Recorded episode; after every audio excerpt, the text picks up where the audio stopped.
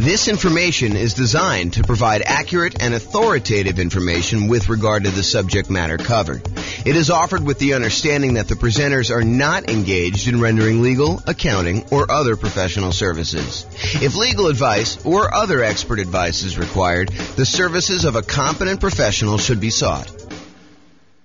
Welcome to the Richmond Real Estate Investing and Real Estate Financial Planning Podcast.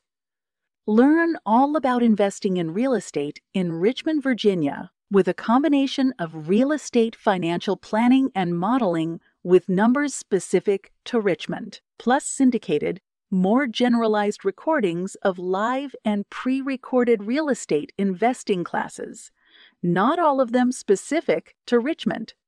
Be sure to stay tuned after the podcast for a message from our sponsors. Well, good evening. Welcome. I am not Brian Williams. Although tonight I wish I was Brian Williams. I wish that I could like hide behind Brian Williams and say, yeah, that's James's story there and not have to share anything personal. Uh, tonight is 10 things I wish I knew before starting to invest in real estate. I am joined tonight by actually Brian Williams, who is busy eating, so I won't uh, call him out. But uh, thank you for joining us tonight, Brian. I'm not eating maybe uh, maybe you'd like to teach tonight instead of me sharing some uh, sure. somewhat personal things. Yeah, I'll share all your personal things instead. yeah, that's what I'm afraid of. I don't know. I this is a very That's why I didn't get an invite, huh? You're like Brian's going to tell all the things about me that I don't want known. It is possible that was subconscious. It was not deliberate. It was not a conscious decision for me not to invite you. Um, it's possible it was done before I started sending you invites again. I don't know. Some week so, when I'm when I when I'm teaching at some point, you're gonna like forget to send me an invite, and I'm just not gonna show up. well, I mean, for most classes, I probably could wing it or change it to ask me anything or something like that. But that depends on the class. Although, I mean, when you prep for a class, it is way better than me winging it without having doing any prep ahead of time. Because it's not like I prep for a class that you're going to teach. So right. Oh my goodness. Okay. Yeah. T- tonight's like, you know, some people say that public speaking is like the biggest fear in the world and you know, all this other stuff. For the most part, I don't get really nervous when I have to go and teach a class or do anything like that. But tonight, for some reason, I really am like just, I don't know, worked up, like my stomach's in knots. I told Tammy the you other day, I was relax. Like, yeah, probably true. Probably true. All right. Upcoming classes. yes, exactly. Nick says James has a beard and not Brian. That's really bizarre. Oh, you have a slight beard? Yeah, th- that's like four weeks for him. This is like two days. that is true. It's probably even more than four weeks for me. Uh, and and the spots that look like they're not coming in, that's just gray. you can yeah. tell, it's not, it's not that I'm light down here. It's like that's probably the darkest part of my beard. It's just all gray. So yeah. Oh last time when I had my like slightly longer beard, and you were like, what's wrong with your like you look like you have fangs so i got self-conscious and shaved my beard off so. It's like it chop gray. it's like chops right? Like i don't know like it's it comes down in the sides here. I don't know we could talk about this later. Okay just breathe. Here we go. Upcoming classes. Next week much better class than tonight i can assure you. I don't know what i'm teaching yet but it's eight money saving risk reducing real estate investor insurance tips and uh, I'm sure it's going to be amazing. I'll come up with some really great tips to talk to your insurance agent about and things to remember to do and all that stuff. It's basically the insurance class that you guys probably didn't know you needed or wanted, but it's uh, it's coming. So I'm surprised you only have eight. Well, I didn't think I'd be able to come up with ten. That's why it says eight.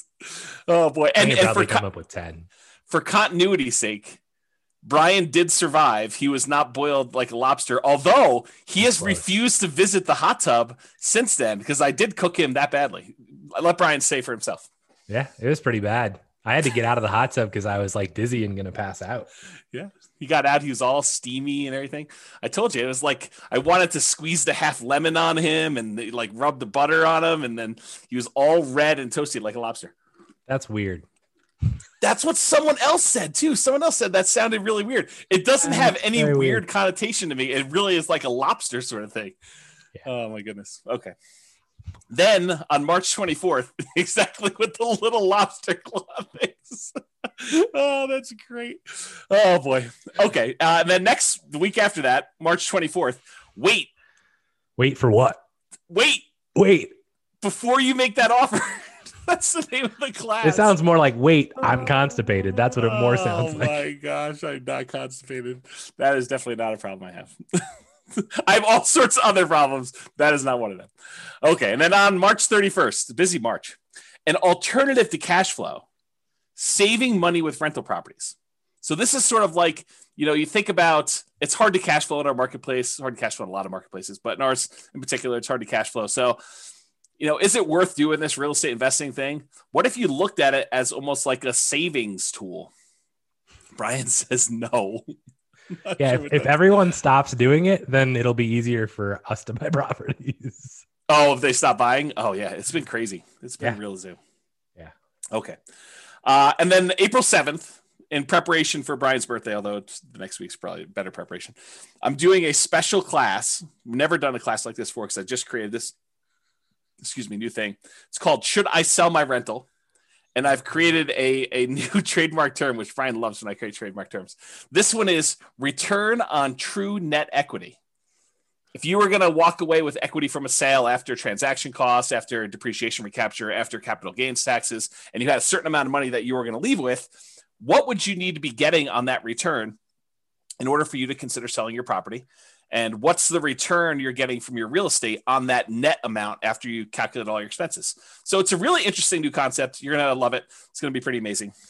And it kind of looks like it says redneck. If you kind of just neck, redneck, I mean, it's the redneck, you know, something. Does not look like that. Yeah. Oh I, my goodness. Thanks oh for that goodness. prep for my birthday. Yeah. Well, I mean, the next one is stress testing your real estate investing portfolio, part one.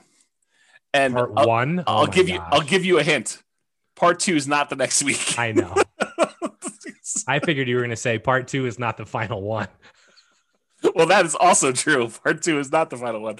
Oh my goodness! Yes, class is going to be terrible tonight. You should all just leave. I, I agree because if you guys all leave, then I actually don't need to share. I don't need to like be vulnerable. Everyone should call their friends and tell them to mm. log on.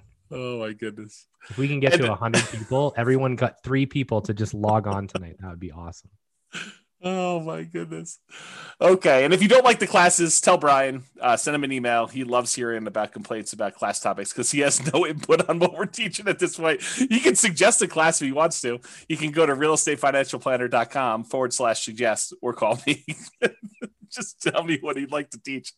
Oh man. But if you really don't like the classes, you can go to realestatefinancialplanner.com forward slash suggest and you could suggest the class. You can vote on what other people Does anyone there. do that?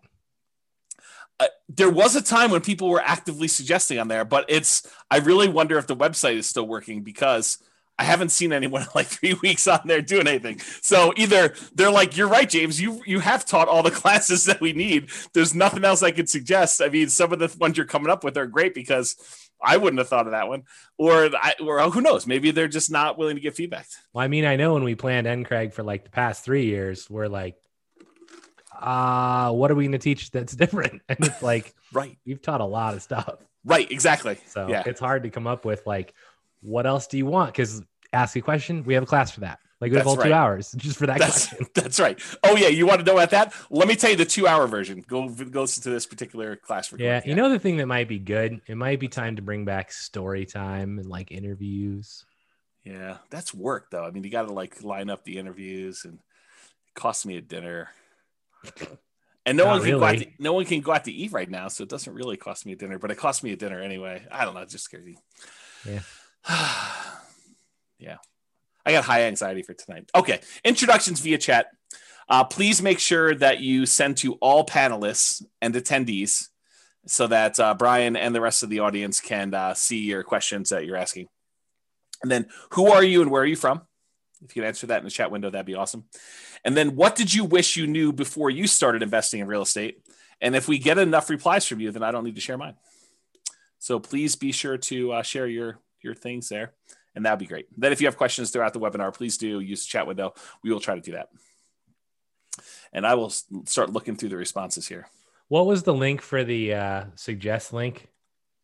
Realestatefinancialplanner.com forward slash suggest. So there you go. Oh, you're gonna put it in there? Did you have to put HTTPS or whatever it was? No, they can paste it. Okay. I mean, Dan asked. I know Dan. Dan will know how to use those. Yes, letters. He does. I'm not worried. Tell, he can probably uh, tell us something about this. Right. He's going to tell us if the site up or not, and then he's going to start suggesting stuff. Oh man. Okay, good. Well, hopefully he's got some good suggestions. That'd be great. Okay.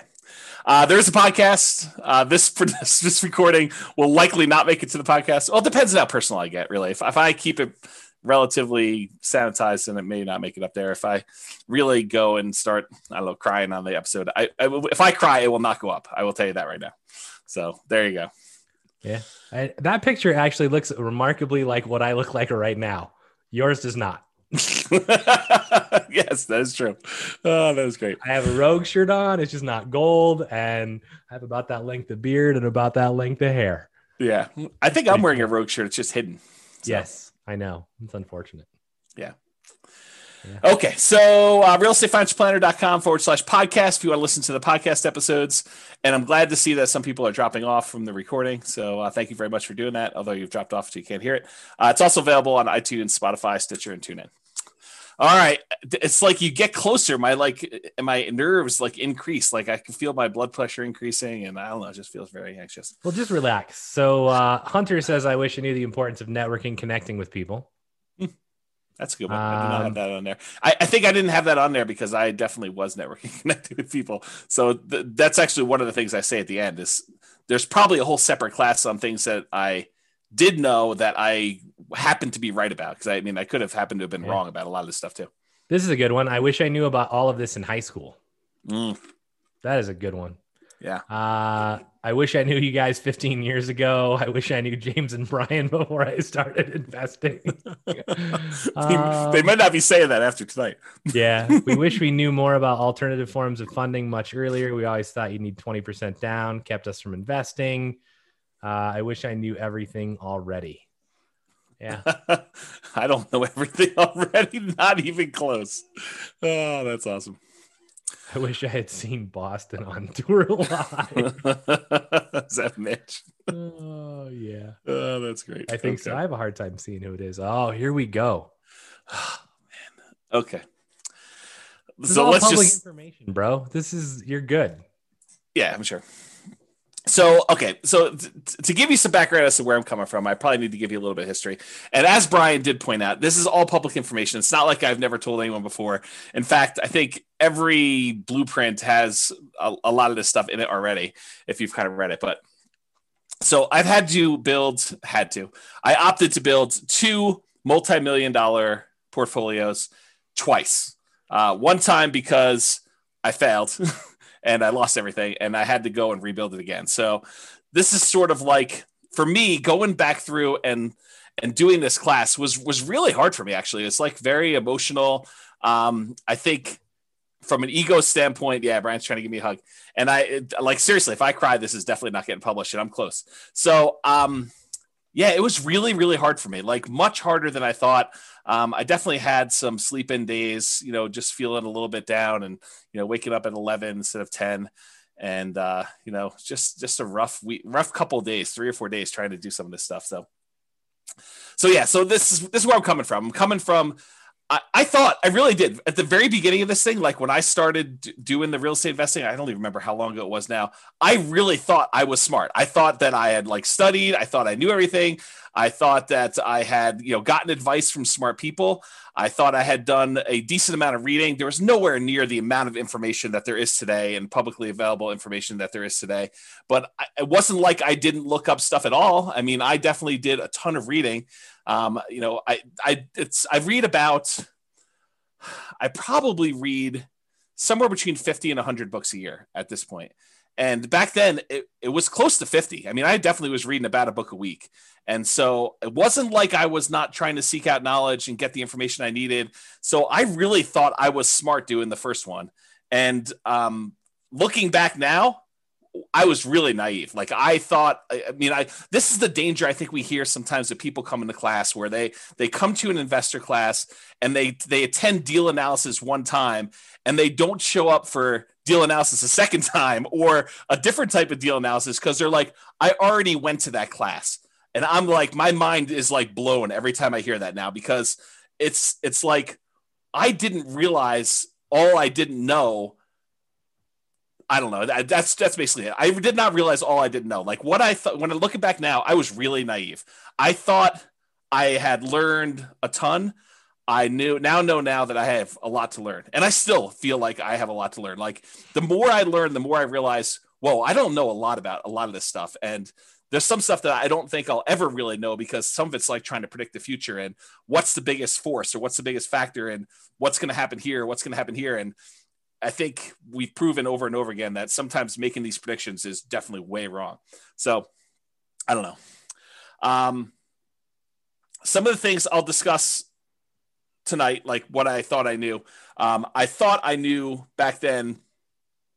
I don't even know what I'm trying to say there. Some of the things I'll discuss, I thought I knew back then, but I really don't know them, and maybe I don't even know them now. Uh, so I failed and I lost everything. Just for those that are not clear on that, um, I've, I've since rebuilt. So in case you're wondering, um, this is intended to be some of the lessons I learned that I think might be helpful, although it's it's possible they're still wrong. Or you could do the right. This is a great example from when Brian teaches his class on grit and tenacity and EV especially. But Brian Brian talks about this a lot, where you can make the right decision. You can do the right thing from an odd standpoint and still be wrong and still mess up and still fail and still have to like come back because even though you do the right thing, it doesn't always work out for you. Um, and I think that was something I didn't realize at the time to the extent that I realize it now. And I think that'll come out tonight too. Um, I, I will also tell you, I think I'm doing it smart this time. It's like I thought I was smart last time. I really do think I'm trying and being smart this time, but only time will really tell if I am smart this time because I don't know right now. You want to comment on any of that? Um, I, I I'm just I, I'm sure that people are interested in like when this was, if you care to talk about that at all. I also think that the EV point is is one that people really like don't understand, and it's like uh, if I make one bet and I lose and it's a big bet, they quit. Yeah. Um, and I think the important part here is that you made a bet and I don't know what your EV calculation was then, and I don't know how to even calculate what it no would have been and whether it was a good bet or a bad bet. But regardless, like you learned from it. And I think the important part is that you didn't just say, ah, I'm done with this crap. Like you, you took a lot away from it. And, you know, maybe it, it, it took a minute to, you know, want to do it again, but you know, you came back and, and you've done it again. And in the process, you've used those learnings to help educate other people, which I, I think there is not much, not much that's more kind of respectful than that. So or yeah. commendable, I guess is a better word. Yeah, and I do appreciate that. And uh, yeah, I, I, as far as time frame goes, a lot of this stuff, and it's not me being obtuse and trying to like hide things from people. And uh, you know, someone may point out something to me, "Hey, James, what about this?" And I'm like, I totally forgot about that because I think it's not like a deliberate thing, but it's sort of like. I don't know, I, I repress them or black them out, or I try not to dwell on them. And so a lot of the past gets fuzzy for me. Um, I try not to dwell on it because I think I get like I don't know. I go into these like uh, dark spirals and stuff like that. And I will tell you at the time. So like I'm trying to think of when this was. I think we started buying properties in 2000 and it took me a little while to get up to speed to do stuff like that. That was the first kind of round doing this, and I had looked at it, properties, doing property and stuff even before then. But the 2000 was the first one we bought, um, and then I think my bankruptcy was in 2013. So if you get a feel for that. And so that's sort of like a time frame for you to figure some of that out. Um, a, a, lot of the details I, I don't remember, and if I if I do remember, I'm happy to share them with you. But um, that the and the other thing I, I don't want people to do is, and there's a tendency for people to do this, right?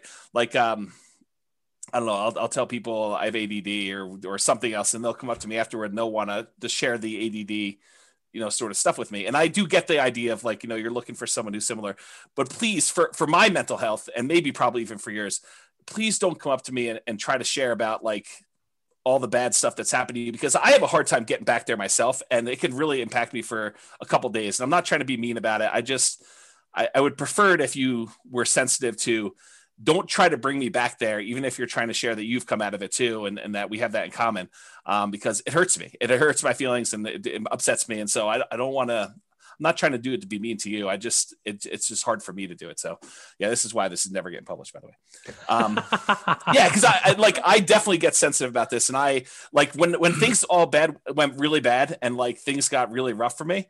Like it's when you make the EV bet, you think okay. If I fail, I can recover. When you're when you're in a period where you feel strong and you feel secure and you feel like you're confident about doing something, and something bad happens to you, you think, okay, I'll just go ahead and fix that and I'll recover and I'll be back the very next day and I'll go back stronger and I'll just, you know, make another bet. It did not work out that way for me. Like for me, it was rough. I mean, long periods of trying to get even a little bit of mojo confidence whatever you want to call it back. And it was hard. It was it was definitely a lot of inner game stuff. And yeah i have i'm i get worked up even thinking about it. Okay so I think it's important though, like it's not outside of this, right? I mean, there's other things that you've talked about and and I've talked about as well, where it's like, you know, it's I think a lot of times, I think this is actually the reason this class should get published, by the way, is that this shows like the side of, you know, hey, there was a point at in time where you thought everything was great and then it yep. wasn't. Yep. And then you made it through it, right? You didn't give up, you didn't quit you came back and you made it through it. Yeah. And I think we have like mine are different than yours, right? But I, I definitely have at least two of those events in my life where it's like, well, things are just not going the way they're supposed to go. Um, and mine are very different than yours. Yep. But, you know, I, like all of us have those. And I think it's important to actually, it's hard, but I think it's important to actually discuss them and know that you know if if if nothing else happened your comfort zone expanded you you know in in much the same way that uh who was it was it ford basically said you know if you lost everything today you know what would you do? Right? And it's like well i would i i wouldn't be poor. Like i would just do it all again and do it better. Right? Yeah. And, and I, I think that's important. And so so to comment on the Ford thing because I I definitely remember I remember that quote. And I remember being you know a very arrogant very cocky you know 20 something year old whatever it is thinking thinking very similar things like okay well if I do it I, I might as well fail big and then and then I'll come back and I'll just recover and I'll do it again. That did not happen for me. Like the the thinking before these mistakes happened and the thinking like immediately while they were happening even and immediately after some things happened like it was rough. And it was like a i don't know like should i should i change stuff like i, I really questioned a lot of like basic stuff like I don't know, like core personality stuff, core like traits I had about things like maybe this is not the way things should go. I don't know. It's just like there's probably a whole separate class, although it'll I'll never teach it um, on this like psychology and the sharing stuff. Because Brian, you know, like like of the, all the friends you've had and all the people you know, I am probably least likely to share um, like personal, emotional type stuff. Like I, I'm really good listener. I, I know that I fill that role for other people and being a really good friend in that way. But as far as like dumping stuff for myself, nope, not yep. not great for me. So yeah, yeah, yeah. I I don't know. I think uh, I think the impact of you sharing uh, or expand it to anyone, right? But I think the impact of you sharing what's happened um, probably has a much broader impact than you actually will ever know. And so, you know, you failing in this way probably helps lots of other people hopefully not fail. Yeah.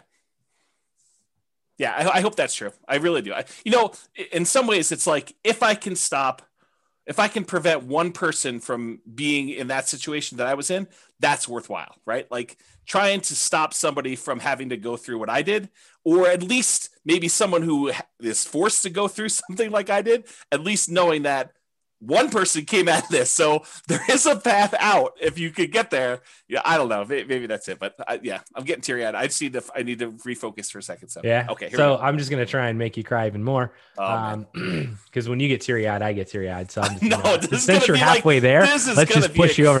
Oh my gosh! so yeah, I mean, you know, people in the comments are like, you know, I agree, agree with what I said. Uh, makes sense, James. You're doing great. Uh, those combos are those that really hit home with newbies. Uh, you guys are awesome. Sharing your vulnerabilities to help others is commendable and very helpful. Thank you. Uh, and then somebody says, "I didn't know this of your past, but seeing where you now, where you are now, it only makes me admire you even more." Right? And then you are awesome, James. See, I appreciate that. Thank you. So Thank there you. you go. All right, breathing. what? Yeah. You do you need a break? I'm working on it. I, I, I hopefully. I, you want me to teach this slide? well, this is this is literally is all ten of them, so it's right here. this is the oh last slide gosh. of the day. No, no, there's a whole bunch of other slides, but I'm gonna give you the list up front. This is and and I there's definitely some overlap on this list. Like certain ideas they kind of resonated, and I was like, well, that's really sort of similar to this, and so you'll you'll see them. But uh, we'll have some good discussions, I think, tonight. Uh, the first thing I wish I knew before starting investing in real estate is it is not a get rich quick. Uh, um, and I thought I knew that, but I also thought that I could speed this up. I thought, you know, this would be something I could brute force, um, smart through hustle, through grit, just kind of get it done and make this happen very quickly. And I will tell you uh, that is not the case. Um, and I'll share some stuff with there. Um, the second one is actually a quote, and I, I kind of refer to this as a, um, you know, not buying crap because it's at a discount. Um, but this is the quote from Charlie Munger: uh, "Great business at a fair price is superior to a fair business at a great price. And I'll talk a lot about that today as I kind of talk about some different things. But the basic idea is just because you can get a property at a discount does not mean that's the property you should buy. Um, there's there's really compelling reasons to buy quality, and I will talk about some of those tonight. Um, and that was one of the big lessons I had from kind of version one versus version two. Yeah, what's interesting, I I, I know this quote right. I, I've I've heard it from you a lot. I've seen it from his book um, that I've not read. Um, but, um, you know, like I remember when I was starting out and we were driving around. Yeah. And this just occurred to me. Like I've yeah. never thought about this this way before, where I was like, yeah, I want to buy stuff that's just ready to go. Like I'm not wanting to do any work. And you were like, that's just not normal. Like it's not what anyone else is doing and I was like, I don't really care because I don't know how to swing a hammer. Yeah. Right. Like I can, I can like, you know, maybe clean, you know, clean the house and have it recarpeted or repainted, but that's that's like the max. Yeah. Right. And I, I, I think about this quote now and I'm like, you know, in some form, this was I'm buying a great house at what was a fair price. Yes. Instead of buying even a good house at a great price, right? I was totally I, and and it turned out remarkably well. And I, I actually think that in in a sense, many of you know, like all of the people that are buying the you know new construction builds are essentially doing this. Yes, which I think only bodes well for them in the long run.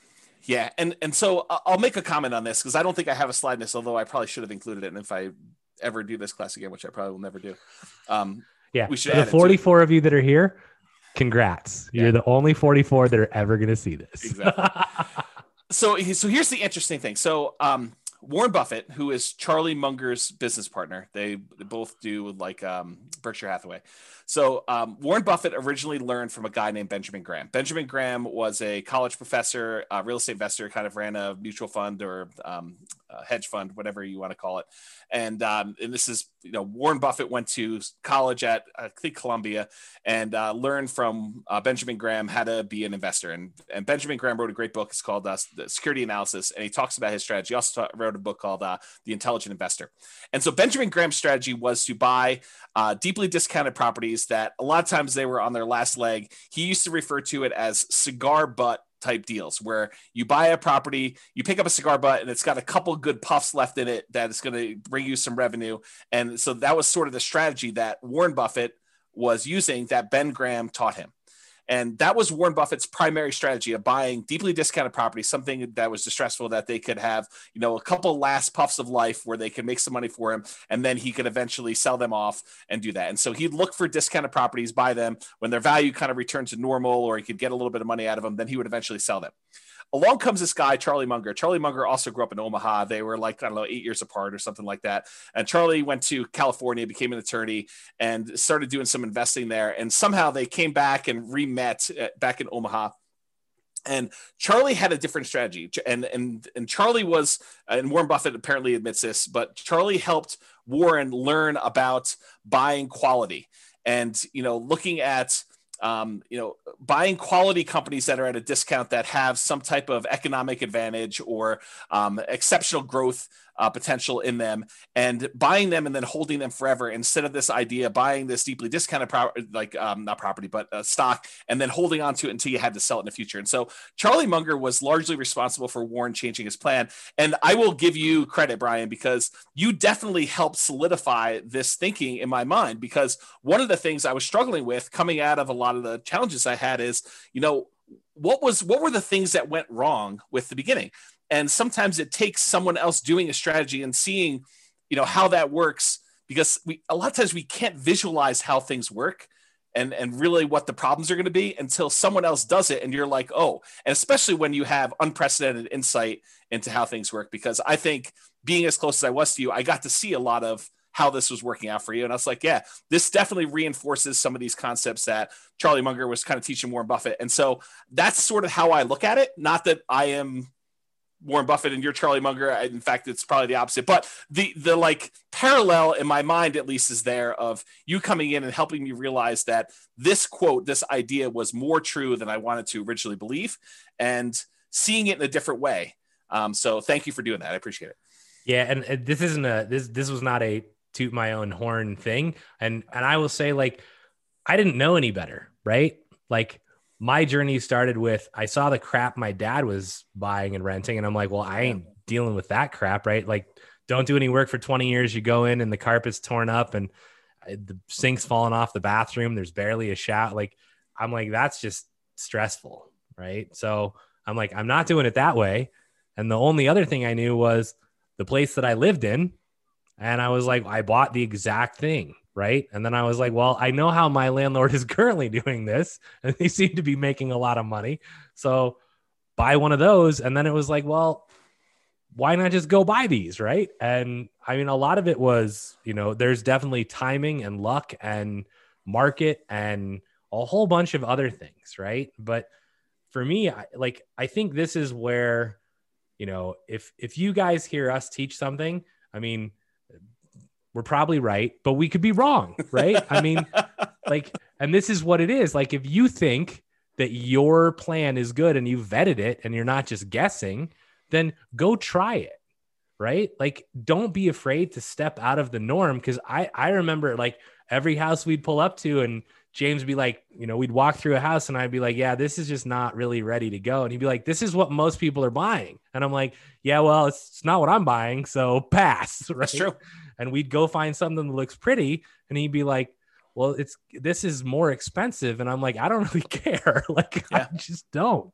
right? The numbers still look like they meet my criteria so let's try it out. And you know a lot of that is i'm it's it's hard work it's grit it's luck it's you know it's and luck is really you know the hard work that you put in that creates opportunity for you right? I don't believe in blind luck but i think you know have confidence in yourself right? And then go perform, but be willing to learn from what doesn't go well. Yeah, I think those are all really good points. I, I, will point out my father was doing a strategy, and similar to you, I was like, well, there's some problems with his strategy. I'll fix them, but I but I kept some parts of it, like the buying properties that were deeply discounted that needed work. I mean, I think that was part of the strategy that I was like, well, I think that's the equivalent of buying something at a discount and and kind of having a margin of safety and having value. And so I thought about it from that perspective. And I thought I was going to fix some other things, but turns out that didn't work. And we'll, we'll talk about this tonight. Um, next, look at my list. Otherwise, we're never going to get through this. Yeah, um, I figured the, the whole thing, this is the whole class. We'll just have no. a discussion right here. Well, I mean, there's a whole bunch of extra slides, but there's there's some there's other slides. There's 60 slides. Oh man, serious? Yeah, exactly. Yes.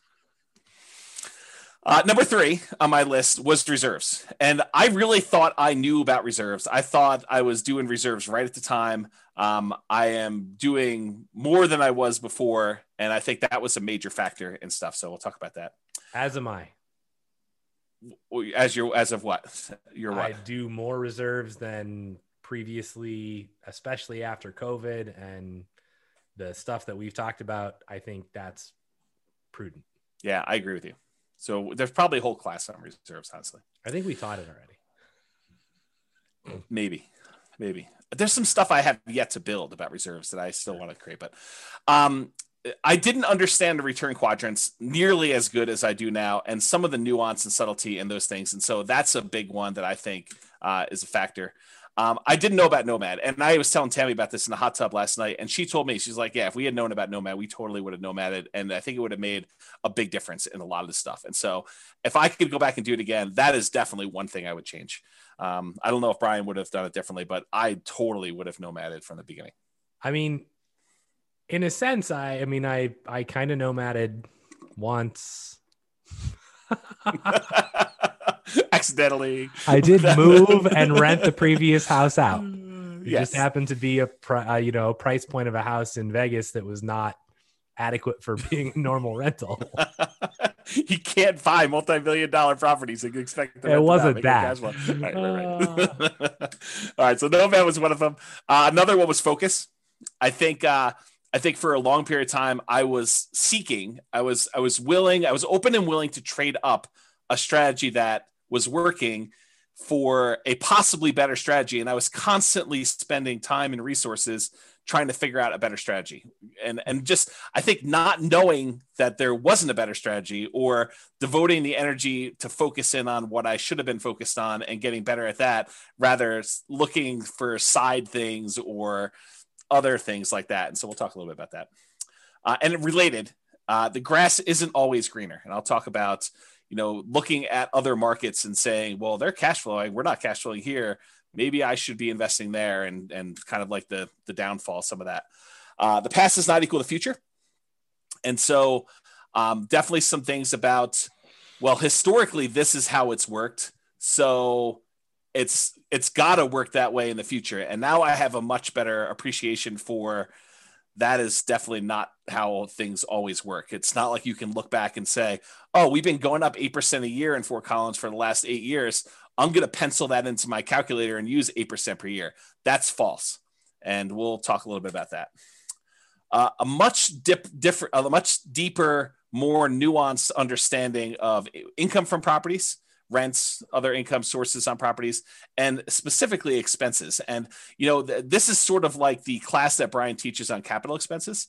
Um, understanding like those numbers at a much better level, I think, was something I didn't quite have at the time, and that is a major lesson that I think I wish I had known back then. Kind of like the the appreciation for what expenses do I have control over? Which ones do I not have control over? Which ones are going to be very large as a percentage because they don't change much whether you're buying a $50,000 house or $250,000 house and how those things impact stuff. I think that those things I didn't know. And then, sort of, the last one is I was incredibly competitive, incredibly driven to like do a bunch of stuff when I was mm-hmm. younger. And I think looking back now, I should have been a little bit more balanced, a little bit more patient because I do think it's timing.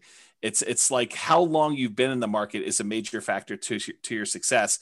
And so I didn't have to push as hard. In fact, if I was going to push as hard, I probably should have pushed in other areas. But um, I probably would also recharge a little bit more and do some other things a little bit differently. So we'll talk about that. Okay, number one, it is not get rich quick. It is get rich slow, in my opinion unless you're converting a very large amount of money invested elsewhere into rentals, real estate investing is a get rich slow endeavor. Um, and if you're taking the money and you're converting it from stuff that you already had into rentals, you're rich already. And so it's still get rich slow, even if you have a bunch of money and you're just getting started out. Um, if you t- if you have a chunk of money already and you're kind of investing in it, you might have a baseline of income coming in from the money that you're investing. However, that's not the norm, and it definitely was not what I was coming from. So um, I'll talk more about this later, but the the idea is that I didn't have a ton of money when I got started in this stuff, so it was really hustling and trying to you know convert job income into real estate investing income, and then eventually, for a period of time at least, trying to be creative and being a real estate entrepreneur and generating income from real estate entrepreneurship. Um, so it, it's get rich slow because even if you're earning an incredibly optimistic for our marketplace, a 10% cash on cash return on investment, which it's really hard to do that in our local markets. It's probably closer to zero, honestly. Um, you need to have a large enough amount of cash to make that 10% that you're earning on that money support your lifestyle. And so that's really hard to do. And it was exceptionally hard to do here in our local marketplace. Um, you probably could do it in some other marketplaces, but again, this is the nuance of market to market. Um, it does help if you have a lower target lifestyle number. And I probably didn't realize just how big of an impact that had. Um, you know, raising a family with two small kids and a wife, and you know, th- we weren't living crazy high, but I mean, I was definitely not like not eating at Qdoba. Like I was definitely eating at a Qdoba, and we you know we were definitely, you know, kids were doing fun stuff, and know so those things definitely existed. So if you have a larger a, a lower target lifestyle number especially early on uh, that could have a very positive impact. If you have a very high number there it's much harder for you to hit your numbers. I think you need to be a lot more aggressive or you have to start with a lot more money in order to get close to hitting those higher numbers. And so that's probably a, a, a kind of like sub lesson for some of this stuff here. Um, we weren't back when I got started. We definitely were not seeing 10% cash on cash numbers return on investment, uh, with the exception of sometimes we'd find a deal where you could buy it, but we were buying them by doing the BRRRR strategy. You know, you buy at a deep discount, you do rehab on it, you rent it out, you refinance it, and pull all or most of your money out. So if we were getting a 10% cash on cash, it was only 10% because the amount we had invested was so small. So it was like very small dollar amounts, even if you were able to get that 10% cash on cash. We were not seeing numbers where you could see 10% cash on cash return or anywhere near that um, with large numbers that we could we could do down payments. So that's why I think it's more of a get rich slow sort of thing. So this is uh, Charlie Munger's quote. You probably tell I just finished uh, Charlie Munger's book, um, so I'm kind of on a Charlie Munger kick right now. Although I've always been a fan of Warren Buffett stuff, so th- this is not all new to me, but it's quick. It's refreshed in my mind because I literally just finished it a couple days ago. So uh, here's a quote from Charlie Munger: "The first one hundred thousand dollars is a bitch, but you got to do it. I don't care what you have to do. If it means walking everywhere and not eating anything that wasn't purchased with a coupon, find a way to get your hands on $100,000. After that, you can ease off the gas a little bit. And what he's really talking about is the effort that's required for you to get that first 100K. You need to rely on your own actions, your own effort to do it. After you get 100K, the 100K itself becomes an asset that helps you get to the next 100K. And then when you get to that, the 200K helps you get to your next 100K. So the money you actually have starts to work in your favor to get you to the next step. For that first one, it's all you. And you got to like, really put your head down. You got to work hard. You got to make it happen, and it's really challenging to do. And he acknowledges that. Um, you know, he did this at a, a shareholder meeting for uh, for Berkshire Hathaway, is my understanding. Do you want to add something, to that, Brian? I saw you nodding and, and bobbing. Yeah, I mean, so for me, if you go back a slide, I would I would choose to reword this a little bit. I would or forward. I don't know what that slide is though. Can't comment on it yet. Uh, but for me, like I don't really I in my own personal life, I make a distinction quite heavily between rich and wealth, right? Yes. So for me, this would be get wealthy slowly, right? To me, the rich is not the goal. Um, being able and and rich to me is the you know I can demonstrate that I'm driving a Lamborghini or whatever, and kind of more showing off the money. To me, it's are you wealthy enough? And wealthy is do you have whatever it is that you are doing? Do you have enough time with your family? Do you have whatever your why is? Have you accomplished it? Right. And I don't care if you have a million dollars. If you only need 300,000 to do that, then do you have? Right? So to me it's it's really get wealthy slow and and live up to your why. So i would i would add that to this slide and then you can go to the next slide. Um and, and this one i mean i i couldn't agree more right? I like i i talked to my kids about this even um and it's like you know when you start out things are going to be hard, right? What you see now is not where you will start right? This is you know like yes. you will you'll not live in the house that we live in. You will live in a shitty apartment that has one bedroom and one bath and you know you'll and i tell them this story like i had a college roommate um, and we rented a one bedroom apartment that had a kitchen that was literally like six square feet right? Like not very big. And we slept in the same bedroom in different beds. And i tell my kids this because i want them to understand like you know you don't start here and the funny part of the story is my feet would hurt every morning when I woke up. And I couldn't figure out what was going on. And one night I woke up and my my feet were basically at the head. I'm not sure why he didn't put his feet next to my feet, but like our beds were in an L shape. And I woke up and he's got his fist cocked like at two in the morning. And I'm like, what are you doing? And he's like, you're snoring. And he was punching my feet at night. That's awesome. I was like, dude, you can just wake me up. You don't need to punch me. Uh, it was horrible. But yeah. I think knowing that you're going to have to go through that, and I, I try to explain to them, even though, you know, the oldest is 13, I'm like, you know, when you have, when you get that first chunk of money, you can then use it to invest, which then makes you more money. And it like the more that you have, the easier it is to make, the more opportunities you have, which totally seems unfair. But this is why you have to put your foot down, yep. like on the gas 100% right now and get yourself to the point where you have some money to actually be able to earn it. And whatever is in your your head as you hear me say this, if you right now are like listening to this and you're like, but I, but I have, you know, kids and COVID and tough shit, right? It doesn't matter. Like, and I'm not being a jerk. It just, it doesn't matter. Like, there are other people in your situation that are going to do it. And so if anyone can do it, you can do it too. And what you have to know is you just have to decide you want it bad enough, right? In any situation, you can eventually get there. So it might take you longer, that doesn't matter, but you have to be dedicated to the process. And once you start, it as Dan just said, right? It does snowball and it, it becomes it becomes almost at some point you're like, well, that's almost too easy, right? Like, okay, well, I have all these properties and this, you know, 20 unit apartment comes on, and I'm like, well, I can just go refinance out of these other two properties and buy this thing. Yep. And you're like, well, that's stupid. I never would have been able to do that 10 years ago. Yeah. Right. And you don't realize how it, and it's, it's, it's, it becomes easy, but it, it's not, it's not been easy. Right. right. It was a ton of hard work that most people are not willing to put in early on. So, yeah, and, and or the, at the any point, get, really.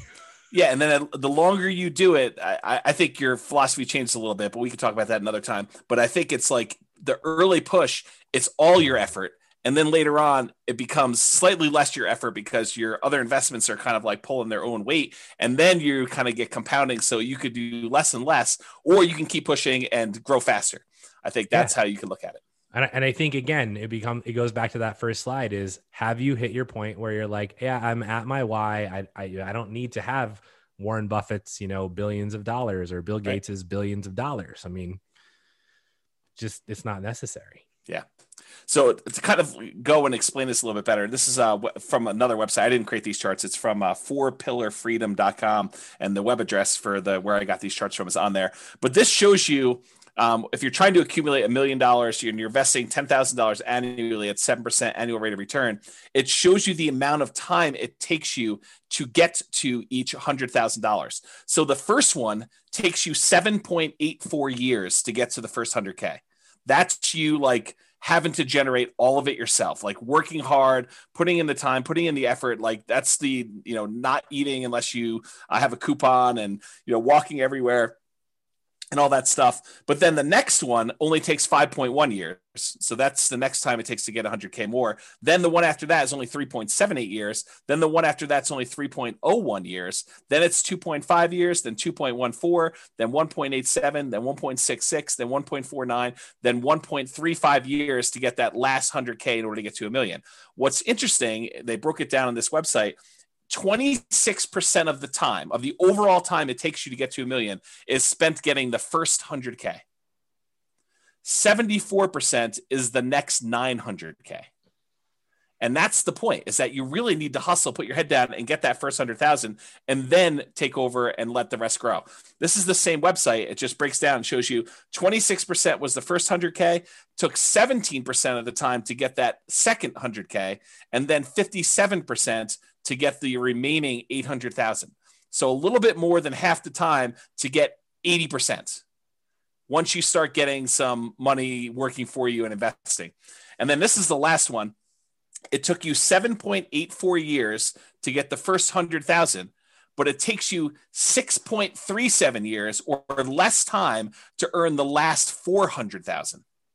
So the same amount of time it took you to earn the first 100,000, it took you less to earn the 400,000 at the end. And so this is like Dan saying it's snowballs. Yeah, it's snowballs. Like at this point, you know, my contributions that I'm making to my like from my actual real estate brokerage, the income, the the amount I'm contributing is a very small percentage to what the overall portfolio is doing. And so my my like personal activity, my personal effort matters less and less because the magnitude of what is growing from the asset base becomes more and more. And I don't know if I completely understood it. I definitely didn't understand it at this depth when I was doing this the first time. I mean, I I had this like vision of okay, I'm going to make this big asset base and it's going to pay out 100 200 dollars a month in cash flow, and so I need 100 properties or 200 properties. I'll kind of talk to you how I got that math in order to get the amount of money I needed to live on. And so I I kind of had that in mind. And I was like, you know, the growth will kind of keep pace with inflation, maybe do a little bit better. I didn't understand it like I do now, and I think understanding it like I do now. I could be much more turtle like, slow and steady wins the race and systematically invest and do a lot better. And I think I understand that a lot better now than I did before. So I don't know if that helps you. Yeah, I, I think one thing, and this is this is probably tangential, but like as as you're thinking about this, I was thinking about the Millionaire Next Door book, right? Mm-hmm. And really, like, it's one thing to earn your first hundred k; it's another thing to have it given to you, yep. right? And so you know, if you're out there and you're like, oh yeah, like I have hundred K that, you know, my grandpa died or whatever and left me a bunch of money. I will just tell you that that is not the same hundred K. It is not, yeah. it, it may seem like it on paper, but it isn't the same. Um, and if you don't understand that, go read The Millionaire Next Door so that you can like understand how generationally the people that earn it, then the next generation, and then the people that lose it two generations later. It's very interesting, but it is, you know, uh, Robert says, you know, the pride is in the struggle. And a lot of it is when you work that hard to build something, it's you have a lot of pride in it, but you also just you understand it, right? You know how you got there. And so if you knew how to make a hundred K, you can now know how to make a million. If you got handed a hundred K, you may not know how to make a million. Yeah, that's a good point. I, will also point out, and I know it hurts me to think about this, but I think this is true without really like looking it directly in the eyes and really letting it into my soul. But um, I, I think the earning of 100k after a huge setback is also I don't know. It's it it does something to you that even the first 100k for me didn't do. Um, it's a very different 100k. I, I don't know how else to describe it, but there's something there. So uh, hopefully that'll help somebody who is on the verge or has to recover, something like that. I don't know. Yeah. I okay. I I could understand that. Yeah. All right, so uh, yes. Otherwise, we're going to be here for three hours. Let me move a little bit. Well, we're not. We're not posting it, right? So, I mean, there you go. We can we have a three-hour class. There you go. We can do whatever. This might be one of the most important classes we've ever taught. Yeah. Okay. Let me breathe and kind of get through some of it because there's some stuff here that I definitely feel sensitive about. Uh, so give rich slow cash flow. So when I first got started, I was focused on cash flow. I mean, I the reading I did, all the like people I talked to was like cash flow, cash flow, cash flow, cash flow, cash flow, cash flow. I mean, that was really what the talk of the town was. And I happened to live in a town where cash flow was really hard. It was hard with 20% down. I mean, we were able to get a little bit of cash flow, but it wasn't great. And when I was buying, I wasn't, I didn't have a bunch of 20% down payments. I didn't have a 25% down payment. I didn't have a lot of that. And so we were doing creative stuff and it was really hard to get your creative stuff to cash flow, you know, when you're, when you're putting a lot less than 20% or 25% down. So when I first started doing this in my mind, somehow I, I came up with this number and I probably should have thought this through a lot more than I did at the time, but I had in my mind $100 per month means I need 100 properties to make 10K per month. And that was sort of my mental map moving forward. And um, now that I think about that, it's it would be really hard to manage 100 properties. Um, you know, even with a property manager, just kind of staying on top of that stuff and and you know keeping track of everything and taxes and all that other stuff there. Um, so it was problematic. It was a problematic plan to begin with. Uh, at the time, I thought it was smart. I thought it was like, hey, let's get there and do this. And honestly, it was even worse than what I'm about to say because I had a partner and we each wanted 10K a month from the business. So we really needed to have 200 properties doing $100 a month or 100 properties doing $200 a month, which was really tough to do. Um, so, and this was in my mind, it was my first step number, right? Like I didn't go into this thinking I was going to have a, you know, a hundred thousand dollar a year type business. I was going and thinking it was going to be really successful and it was going to be a lot more than a hundred thousand dollars a year. So I that was like my let's get to here and then we'll talk about how we're going to get to whatever it was, phase two, where we really turned on the afterburners and did it. Um, so it's kind of there. That's where I was at the time. Uh, then I switch and I plan to use it to generate income through pop. So originally I was trying to do this and replace income. I mean, I was like, okay, if I can get to 100 properties, then I could do this. I, I, can get to the point where I replace my income, and then we really can focus on wealth building, and we have a, a passive income baseline that we can work from. And that was my original thought. And the amount of effort and the amount of time it was taking in order to acquire the properties at the pace that we needed to do, it was going to be a long time. So we we kind of switched a little bit and started looking at generating some type of pop. And, and by pop, I'm, I'm going to define it as um, when you sell to a tenant buyer on a lease option, and that tenant buyer cashes you out, and you realize the twenty thousand dollars or $30,000 um, proceeds from the sale of that property. What I figured we would do is we would take that money and we would use some or all of that in order to live on. So we need to have enough of these pops lined up coming in two or three or four years out so that by the time you got to two or three or four years out, when you get to that point, then you'd have enough money coming in that you could support yourself. But you have to be growing these rental properties in the meantime doing that. And so that's sort of how we started looking at it. Um, pops could have also been fix and flips, quick turns, and we thought we would do those as they came up. And, and we did not do a lot of these because that we definitely realized early on that was not my strategy. Like I uh, I grew up fixing houses and swinging a hammer and stuff like that, and it was not for me. Um, I definitely did not enjoy that part of the process, and it's possible it was the way I was raised, where it just felt it just felt like work from the beginning, right? It felt like a chore. Like you know, you come home from school and you know you're supposed to frame this wall so that when Dad comes home, you know you, you can look over and make sure you did it right, and then you know we're doing drywall the next day, and you're sanding drywall four times because we did uh we didn't do knockdown, we did you know the the sheer coating for the so it was like all that stuff, and I was like, oh no, I'm not doing this. So anyway, um, it could have been uh, fix and flips, which we didn't do a lot of. Lease option exits, which was a strategy that I thought we were going to go and do a lot of stuff, and a lot of wholesaling. And so the wholesaling though is you're taking money, you're you're kind of like trading dollars today for what you could have had as a long-term investment for a property later on down the road, and you were giving up a lot of the upside. And so, while we definitely did some wholesaling, it was not um, it was not the preferred strategy. Um, and so we did that. Eventually, and this is like me abridging this story to kind of make it fit into the class.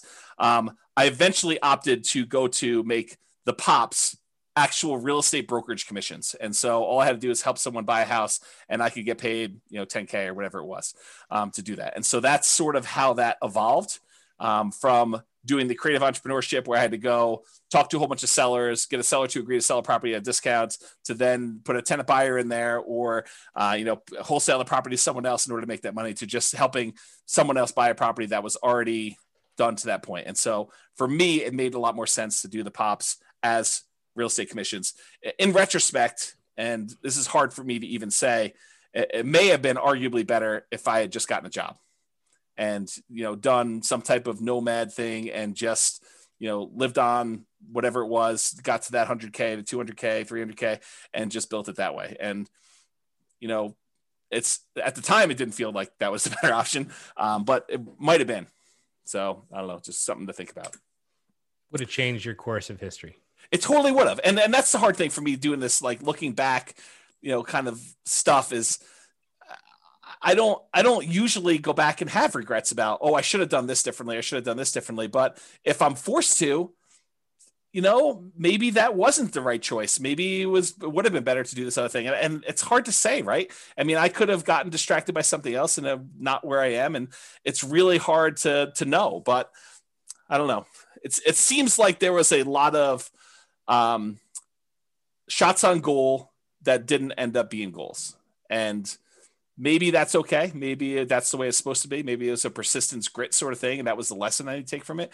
But uh, it's it's really hard to say in retrospect. So, so the the the the story that this brings to mind is when I worked at Microsoft, um, and my the VP who had been my VP for most of my career. Um, she's still there. She's amazing. Uh, Lisa Brummel, you can look her up. Um, and there was a point in time where she basically two different two different points in time, right? The first one was, "Hey, we want you to go do this other new thing," and it was like that wasn't in my like path, right? It wasn't what I was like trying to do. And she basically said, you know, you can either stay where you're at and be, you know, a good or even great, you know, manager and business owner, or you can go do this completely new thing. And if it's successful, it'll be rock star level. Right. And it's like, you're like, you have to make this decision between like, yeah, but the rockstar thing might fall flat on its face, right? This might be a three year waste of time. And then where am I? I'm out of line for my other thing, right? I think that was the first one. And then more related uh, was the one when I decided to leave Microsoft and I went and talked to her. And she basically, she looked at me and she was like, you know, and I, I for those of you that don't know, I left to play poker professionally. Um, and so a lot of people are like, what what is wrong with you, bro? Like you are messed up in the head. You're going to leave your job at Microsoft where you make lots of money and you're going to go play poker. And she was like, I totally understand where you're at. She said, if I was your age and my dream wasn't poker, she's like, if I thought I could make the LPGA tour, I would totally quit and go try it. And I think having not tried what you tried I think would have been a disaster and a much larger regret than ever being able to sit here and look back and go, oh, I should have gotten a job and made two or 300K and then invested. Like that would have been a huge, huge regret for you, I think. Yeah, it's maybe true. Yeah, I, th- I think the challenge with a lot of these looking back things for me is I get overly emotional thinking about it. Yeah. And so I try not to think about it. Yeah. But yeah. we're going to have to think about it every week now. Oh, so right. I'm, I'm going to cover a couple questions here. Yeah. Uh, a whole bunch of people. Mm-hmm. Um, I guess it's just one. I, I left it from before, so I'll cover it so we can move on. uh, two of them. Uh, I've yet to start begin investing. I'm stuck at home with the kids because of COVID and not able to work. Looking to learn as much as possible until I get the income to begin investing. Looking to begin sometime this year. Fingers crossed. So again, everything you've heard tonight, you know, pedal down, don't let any of that stand in your way. And every time that anyone, not just you, feels like, oh, hey, uh, this is why I can't do something, uh, I just want you to remember me looking you in the eye and going, bullshit. That's a limiting belief. And then I want you to examine to see if, it's actually something that's preventing you from doing it because it probably isn't. And we all have them. Right. And, and James and Royce and I, and we try and call each other. It's like, ah, that just seems like a limiting belief, Brian. Like that's just crap. Like you can do it if you want to. You just you're choosing not to. And so I don't know your situation, and I'm not pointing anything at you particularly, but definitely examine where your kind of beliefs lie because there are people who are in really dire situations who still manage to do amazing things. And so it really becomes how bad do you want it and when can you you know step forward and move towards that. So um, I, I, hope you're able to start this year and I, I grant you covid has messed lots and lots and lots of stuff up. Yeah. Um, i literally hear that every day right now because we're hiring for a position and it's like got laid off because of covid. I got laid off because of covid and i had a great job and then covid and it's like oh yeah it's crazy uh, next question. I'm in my current first home looking to jump to the next and claim that the new one is primary residence. So essentially nomad, which is awesome. Uh, rent my place, first time landlord.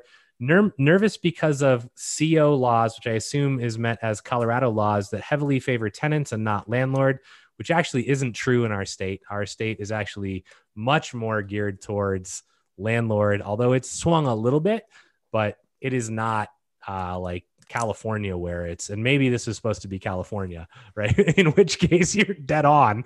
Uh, but in, in Colorado and even anywhere, like it's okay if the laws favor the tenants, right? Don't be negligent. Like treat your tenants as human beings. I mean, and and most of this stuff never comes into play. So don't let the don't let tenant or landlord laws heavily favor one way or the other deter you from being an investor. Um, yeah. And then what do we got? Uh, and Brittany says, thank you so much for that, which is good that I didn't, she didn't just like log off. so you already have the right mindset, Brittany. I will just say that like for, for you to actually hear me say that and be like, thank you, like you're, you're going to make it. So yeah, go get it done. Yeah. You're, you're well on your way. Cause a lot of people would be like, F you, Brian. That's probably true. Which is fine. I, I totally am happy with that. And then I just go, great. I'm I'm kind of done helping you. All right, let me uh, push on because uh, we're at slide 18 of 63. Uh, so fair price. There's a lot more to deal analysis than the numbers on the spreadsheet.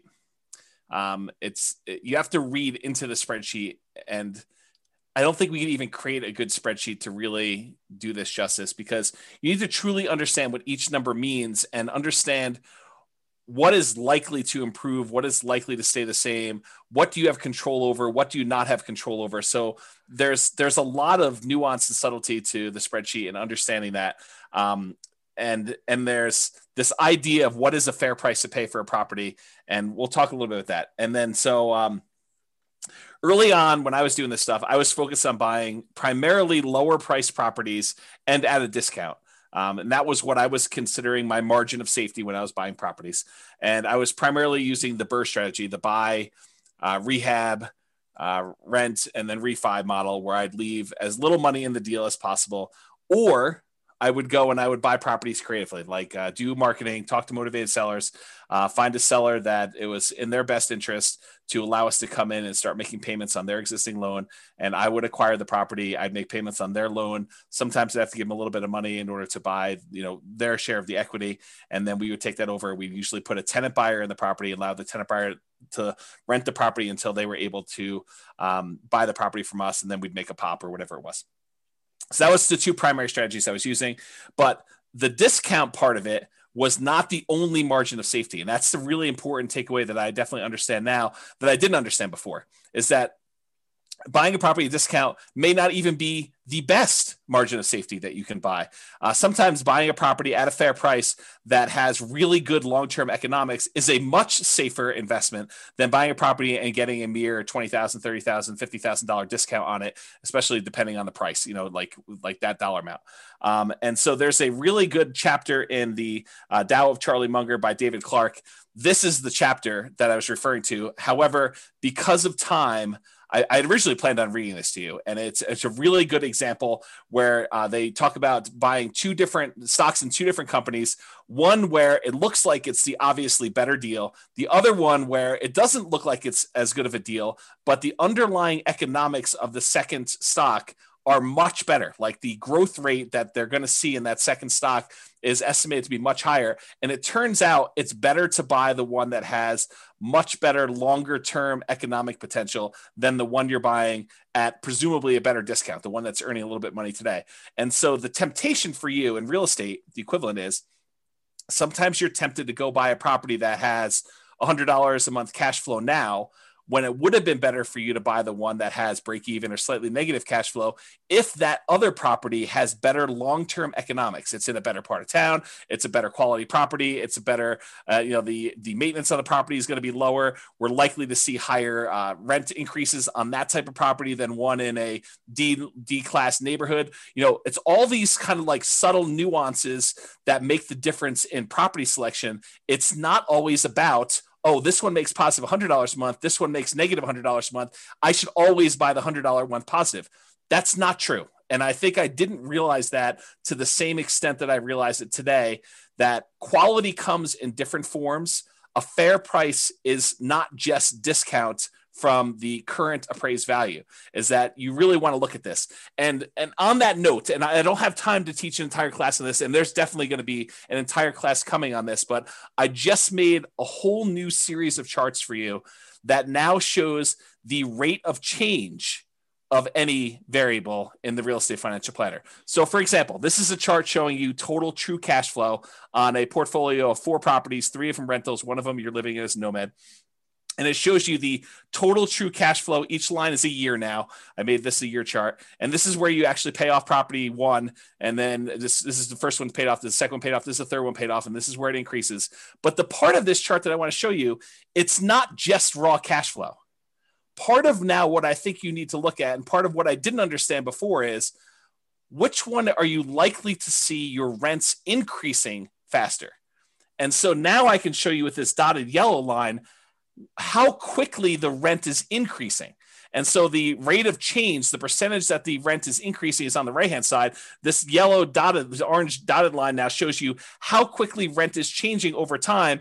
And then you could see the normal economics for a lot of properties is the rent tends to slow down over time because you've you've already got to the certain point where it's a certain dollar amount, and for it to grow more, it's growing at a slower rate. But that's not always true. And so there's a lot to go through with this chart, but I just want to point out that we're not just looking at raw rent. We're also looking at how quickly rents will grow, how quickly property values will grow, what the quality of a property is, and the things that are related to quality, like lower maintenance and lower vacancy and lower turnover, and all those other things. They all have an impact on things, and they're more important than you might imagine at first. And so that's sort of the lesson that I kind of want to take away from that. And all of those little nuggets, yeah. when you don't come back to the same class that we teach the second time and the third time, those are the nuggets that you miss.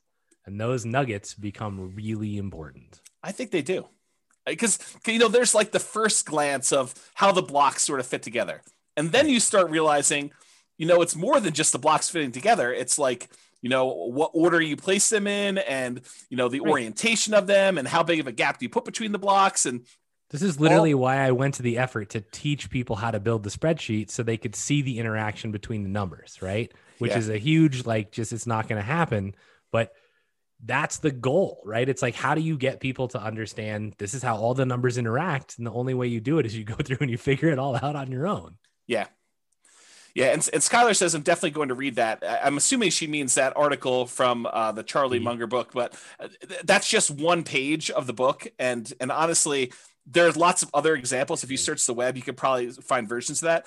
But it's a pretty good, excuse me, a pretty good example of why it's not obvious that you always pick the one that seems better at first blush. That you have to look deeper than just cursory surface level type numbers. Yeah, Tao of Charlie Munger. That's the name of the book. Okay, reserves.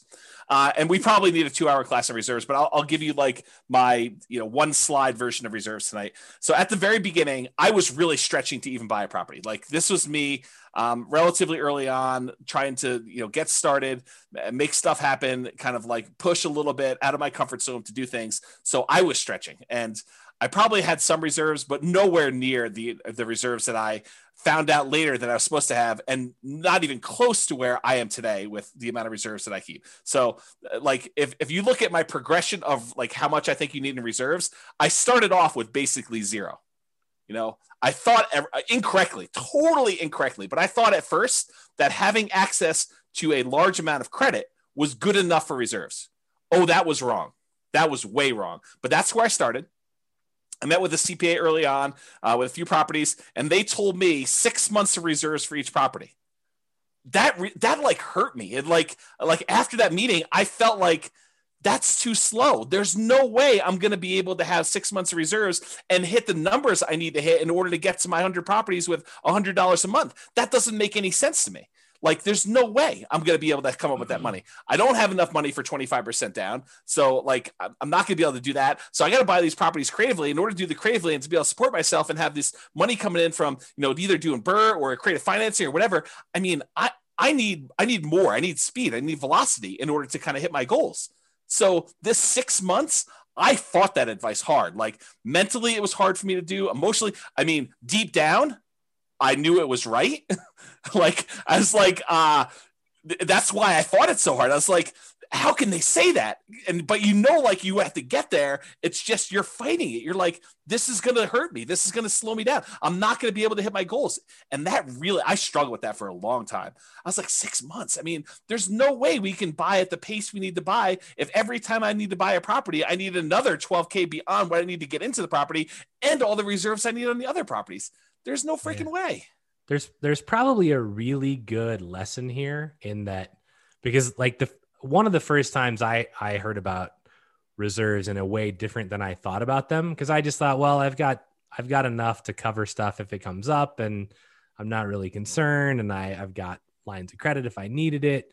But I think when you if you ever find yourself like really fighting something, you might want to just stop and go, maybe they're right. Because when I heard reserves, I actually heard it from uh, people in the mastermind group and it was like you know they were like two years like really experienced investors who'd been in the game for 30 and 40 years were like you want to weather anything? You need two years of reserves for every property. And i was like there is no freaking way right? Like that is absurd discussion. Like how is that even possible?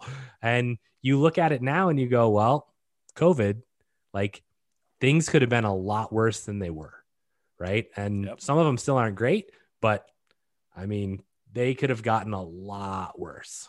So you yeah. can easily go, oh, well, if you didn't have rent coming in for any of your properties for a year, would you be okay? If not, do you have enough reserves? It's hard. Yeah. Especially when and, you're trying to grow.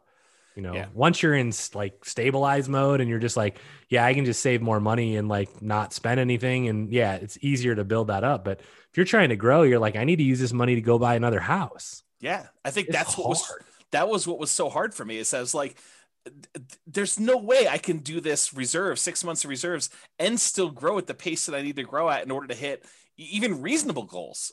So I, I really struggled with that for a long time. Um, then eventually I did build up uh, six figures in reserves, which I thought was a compromise at the time to what I thought, you know, was, was good. It was, it was a healthy six figure reserve. It wasn't like just over hundred K. Um, but even with that, like that was before the first failure. Like that was my reserve amount before I kind of had this big crash and stuff like that. Um, I was not prepared for a prolonged loss of income and a real estate market correction and not knowing when the market correction was going to end. And I got to the point where I was like, I wonder if I'm throwing good money after bad. And I, I really struggled with that for a long time. I talked to my advisors. I like had some very, you know, long conversations, sleepless nights, just struggle with that decision and how it went down. But I, I mean, I'm way more than that now, more than two years, in case people are wondering. Okay. All right, uh, return quadrants, and I'll try to go through some of this fast because I realize we're a little bit behind on time. So, um, and there's there's a really good, very long article I wrote on these return quadrants and kind of some of the nuance there. It's under realestatefinancialplanner.com forward slash return dash quadrants plural. Um, and if you go there, there's there's some detail. It's me writing out like almost a two hour class for you on on these things. In fact, I probably should publish a book on this. But this is what I mean by the return quadrants. By the way, the four different areas you have returns, and then the reserves part here, and the total you get there. You guys have probably seen me teach this in class. And and here's one of the things I want to point out about the return quadrants. And it has to do with what you hear versus what I'm actually saying. And and sometimes I think they're different. And the, the, the example I like to think about is have you ever had a misunderstanding with someone where you thought you really understood what they were trying to tell you, but it really was not? You like you, you, you like thought you knew and you could almost like finish your sentence and you could tell them stuff and maybe even like most of it fit. And so they thought maybe you did understand, but maybe you're just describing it a little bit differently. But turns out you find out later they did not understand you guys did not understand each other you were you were like talking past each other and it was not you were not on the same page I think sometimes that when I teach the return quadrants, that I'm saying something and you're hearing something different than what I'm saying. Um, so try to sort of listen to what I'm actually saying and not what you think I'm saying, um, because there's a lot here and, and it's it's a lot of detail. So really brief version, the top half of the return quadrants, appreciation and cash flow, those are speculative. We have very little control over whether or not properties are going to go up or down in value. And to a lesser degree, we have very little control over whether rents are going to go up or down and how much cash flow is. So, in case you never picked up on that before, those are not really certain returns. Now, we can try to buy things where we're likely to have appreciation, where we're likely to have positive cash flow, but realize that's largely outside of your control once you acquire the property. We don't know. Okay. Now, the ones on the bottom, debt paydown and tax benefits, those are less speculative. They are more certain. Did I say they are guaranteed? No. I said less speculative. We really don't, they're less likely to change, although they can change. Debt paydown less so but tax benefits definitely a possibility. So realize and go go dig into this. I don't have time to teach like the whole class on return quadrants tonight, but that's there's some nuance there for you to understand about how that all works and what's really going on and really dig in and find out like what makes up the return there and how does that really play out and what really impacts whether I'm going to see that going up or down and what can I do? What can I do about making sure that happens or doesn't happen?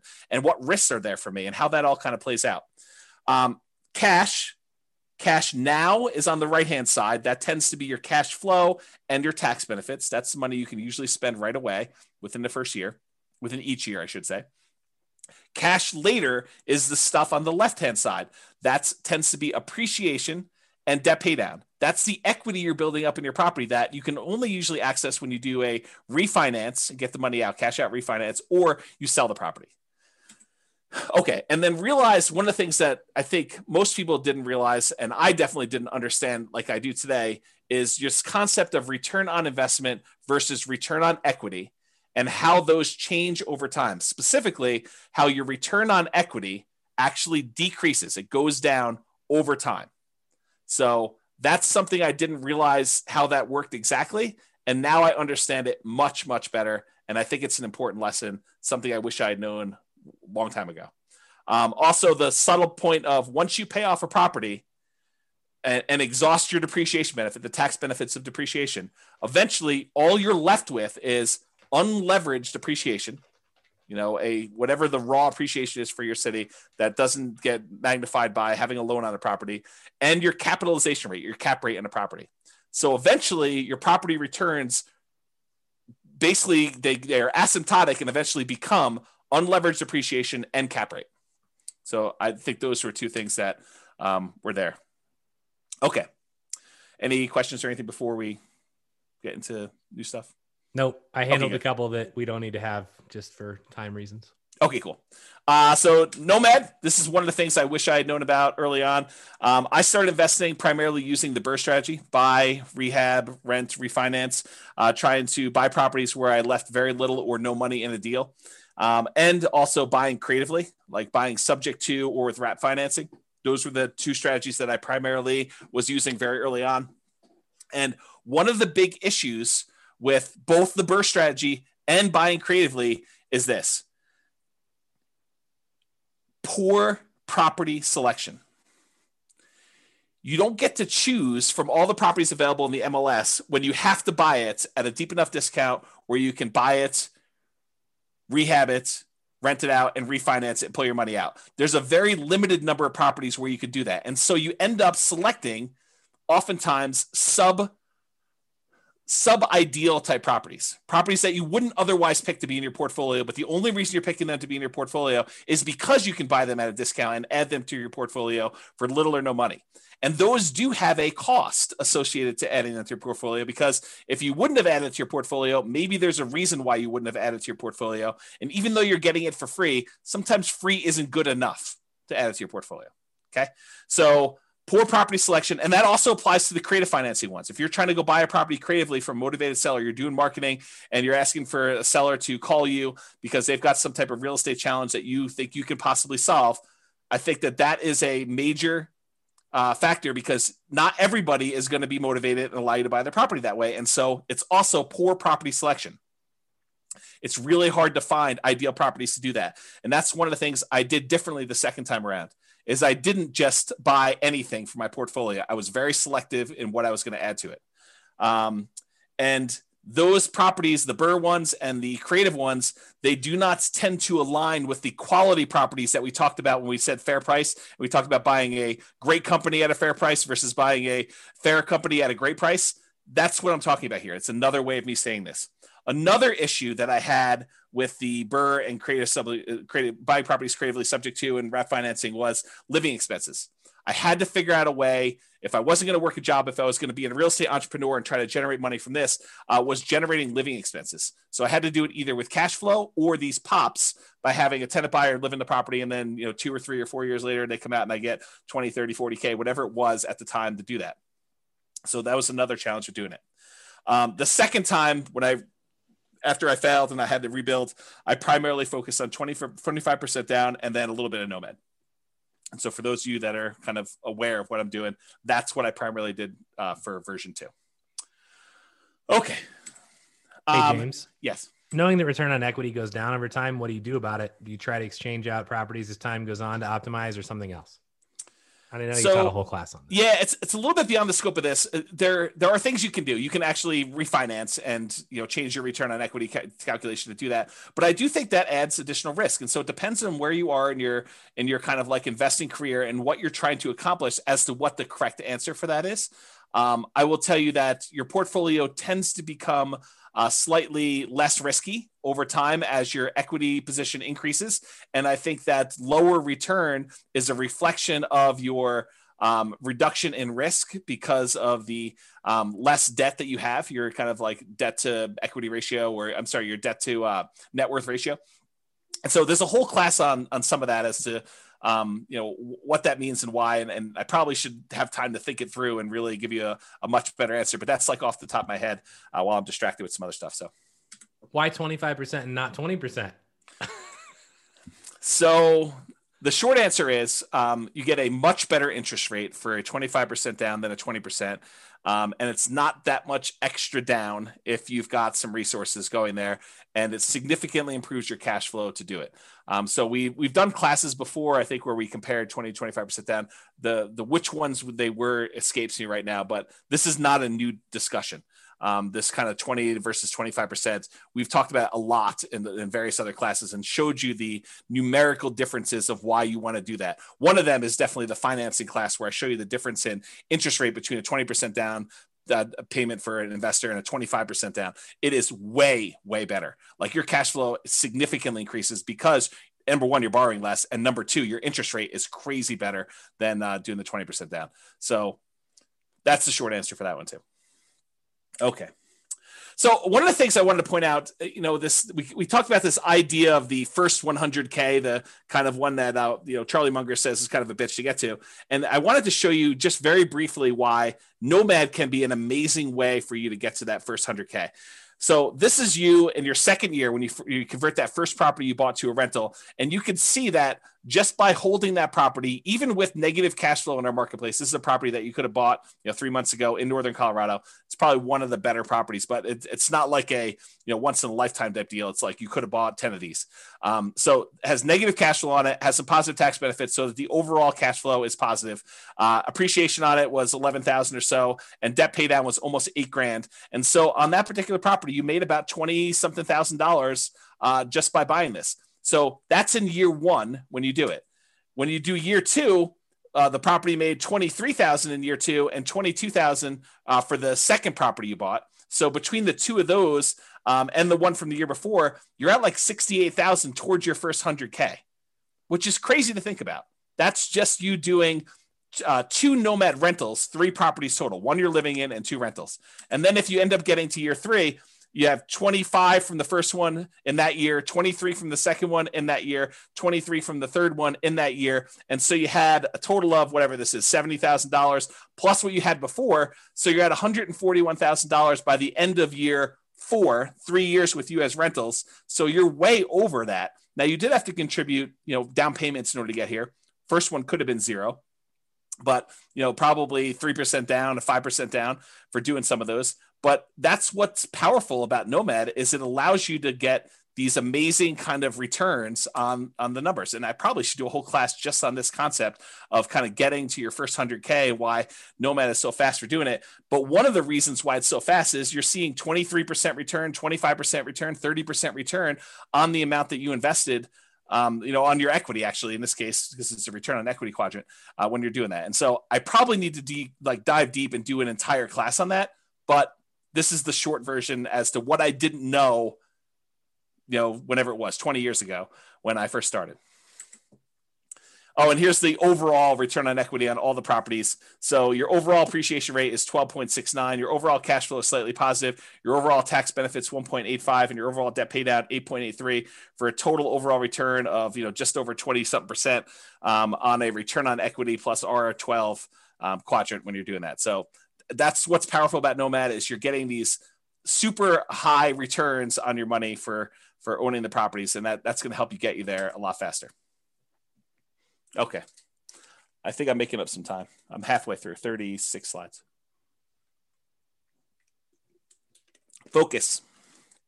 When I was running my marathon, Brian was uh, texting me uh, uh, videos of The Rock um, in the gym saying "focus."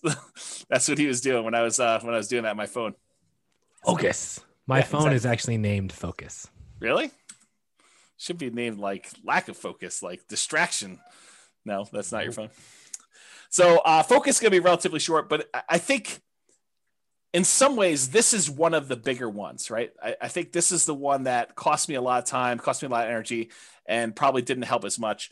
Um, you know, it's, it's this idea of shiny object syndrome where you know you hear about a new course on I don't know reverse wholesaling or option auction strategy or um, you know, f- flipping houses remotely or virtual wholesaling or whatever it is that's the new attractive thing of the day or day trading or buying domain names or whatever it is. And you end up thinking oh, that that may be better than the strategy I'm doing. It would be a disservice for me to actually continue doing what I'm doing when this other thing could be two times better or even 10% better. You know, it's just this kind of like you think that you're missing out on something. And I think I had a lot of that missing out sort of psychology going on, especially when I was younger. And I was looking for the optimal vehicle in order to get me where I was going to go.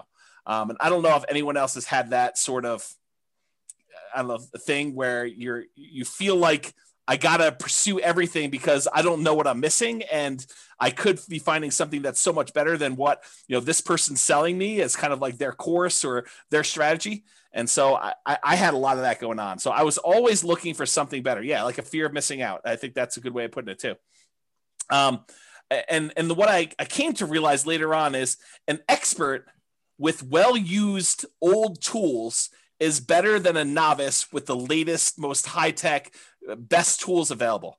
Because I think the expert has skills in using their tools and they can accomplish what they need to accomplish a lot of times with really great skill and have a really great finished product where someone who's brand new even though it's a slightly better vehicle slightly better tool set that they have a lot of times they just don't use it very well and they don't perform very well.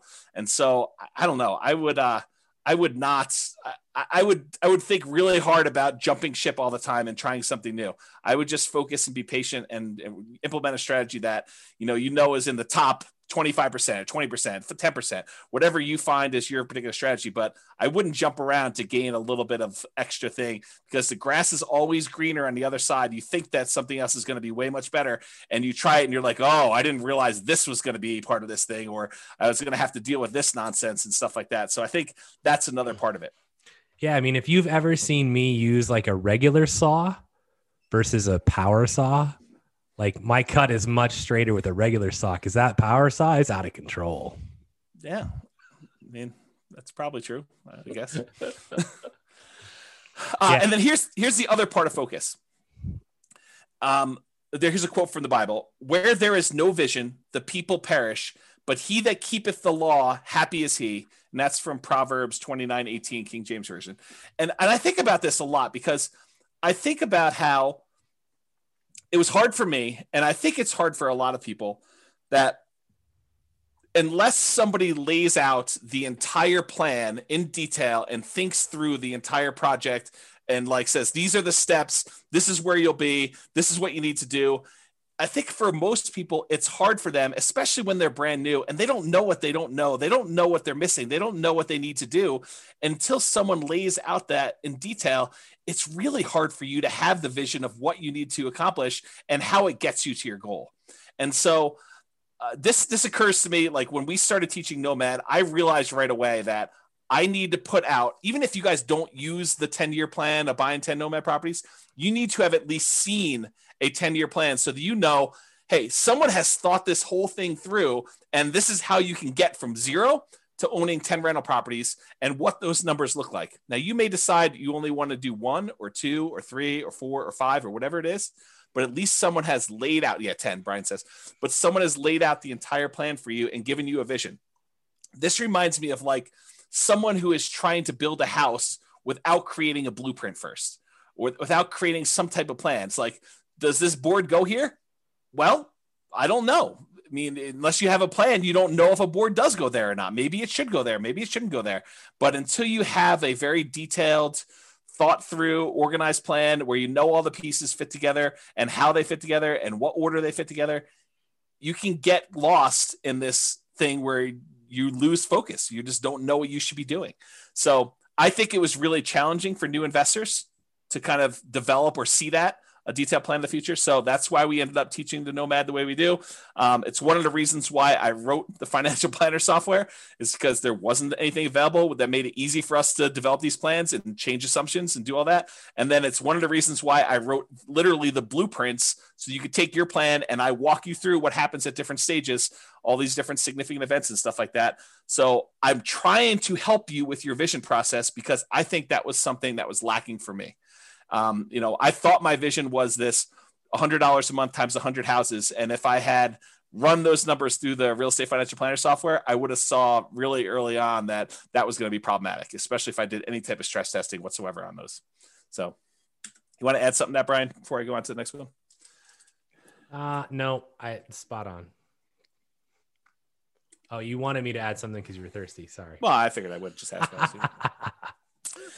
Um, and on a related note, I think this focus and the grass is always greener. I think those are related.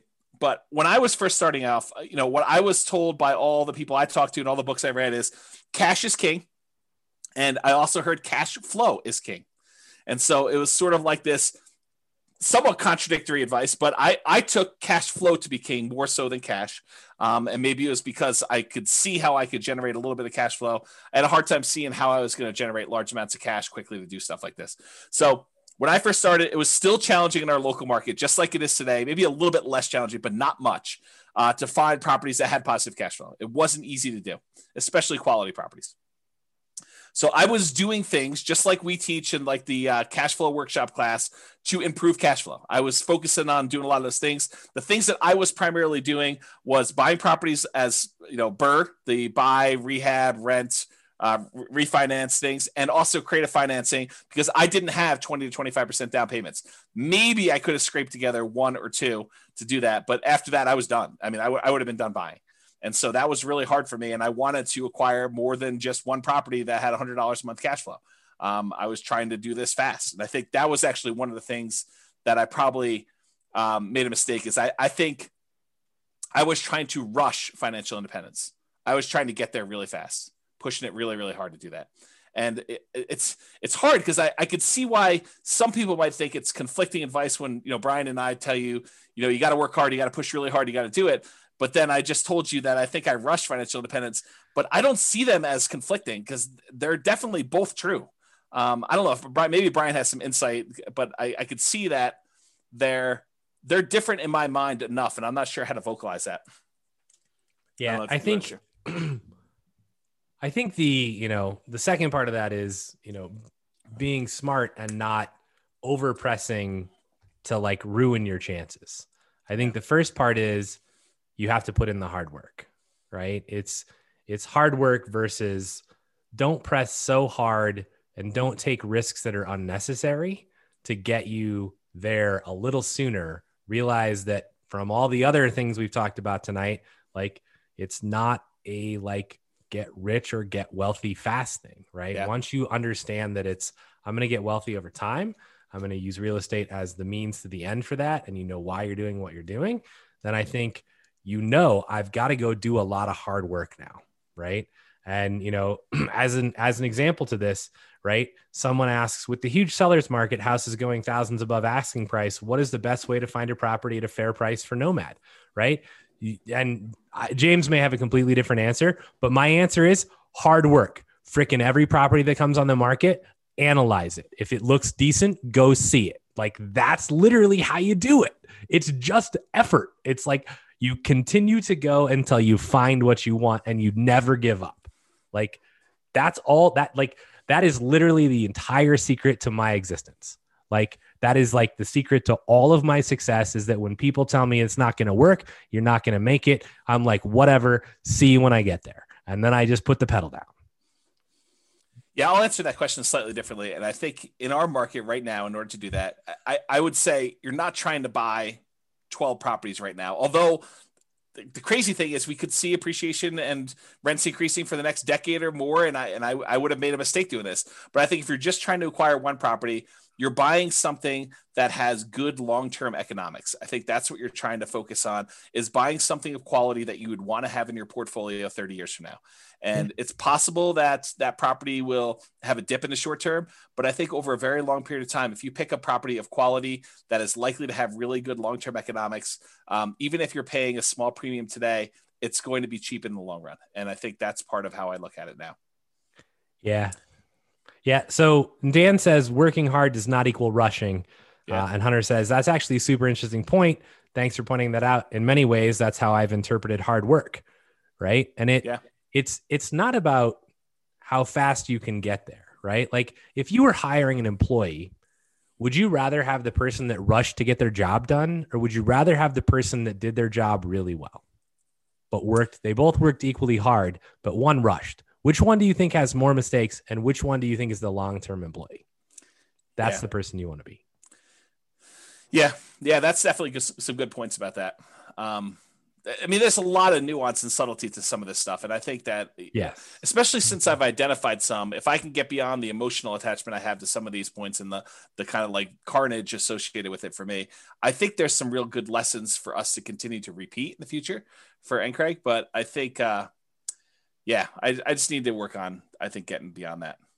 Yeah. Um, unless there's something else, I'll, I'll get to continue on with this slide and then move and stuff. So, so when I was doing a lot of the BRRRR and creative strategy stuff, we could have found some deals that had good cash flow, that had decent cash flow. The challenge I had was they those were really rare. They were like super infrequent of finding ones that were decent cash flow on that. So the the the challenge I was suffering with was I knew I needed a certain number of properties, you know, 100 properties for me if I was just going to do uh, $100 a month and I was, you know, and, and I was going to try to do 10K a month in, in, passive income or 200 if it was me and my partner, or I need to do $200 per month and have 100 of these. So for me, I had to get to this big number. And I was thinking to myself, if our pace is one tenth of what it was, because I'm really selective in the properties that I'm buying with these things, it's going to take me forever to get to 100 properties or 200 properties. And that was one of the things I struggled with early on is this idea of acquisition pace and deal quality. And I was, I, I think I, I landed on the side of pace, at least for a period of time. And I think that hurt me. Um, and I think if I had to do it over again, I'm not sure I would do it exactly the same way. I think I would have done more, having done it again a second time, I have done it with quality. I've done it with more quality type stuff than I have with than pace and just adding stuff to my portfolio because I could. Um, so it's something to, to kind of remember. Uh, and this is a slide I won't go into a ton of detail. This was in the cash flow versus appreciation class, and it talks about how um, markets historically you know, some of them have had really good appreciation. Some of them have had really good rent appreciation. There are some that have had negative appreciation, but really good rent. And so it's like this is a breakdown of how many existed for each breakdown of market.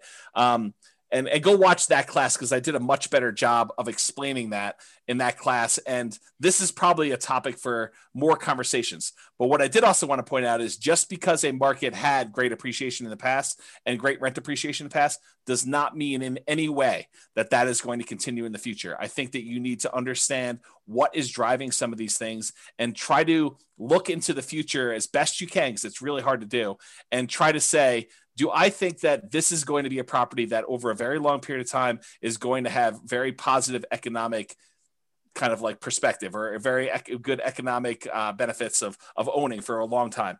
Short term, it's really hard to predict. Long term, it's really hard to predict. But I think that's part of what you're trying to do is trying to evaluate, you know, where this will be at, at some point long in the future. And on that note, do you want to say something, Brian? Uh, speaking of reserves, do you have a tool or chart evaluating the portfolio risk? Yes. So in the um, in the real estate financial planner, there's there's probably two or three really good charts for risk evaluation. One of them is uh, debt to net worth. The other one is a new chart. I'm not sure if you even got an email on it yet. It's uh, it's liquidity or account balances to debt. Um, I think that's the other chart. So it, shows you a measure of like how liquid you are in your account balances compared to your debt load. And then another one is the number of months of reserves for your entire portfolio. It adds up all the expenses on all of your properties, including rentals and owner occupants. It adds up all the expenses you have programmed in there for your personal like living expenses. And it tells you how many months you have of reserves for all those things for the entire portfolio. And you can see your kind of like reserve balance uh, over the course of you know 40 years or 60 years or whatever you're running there. And I think that's another interesting metric. And there's more coming. Okay.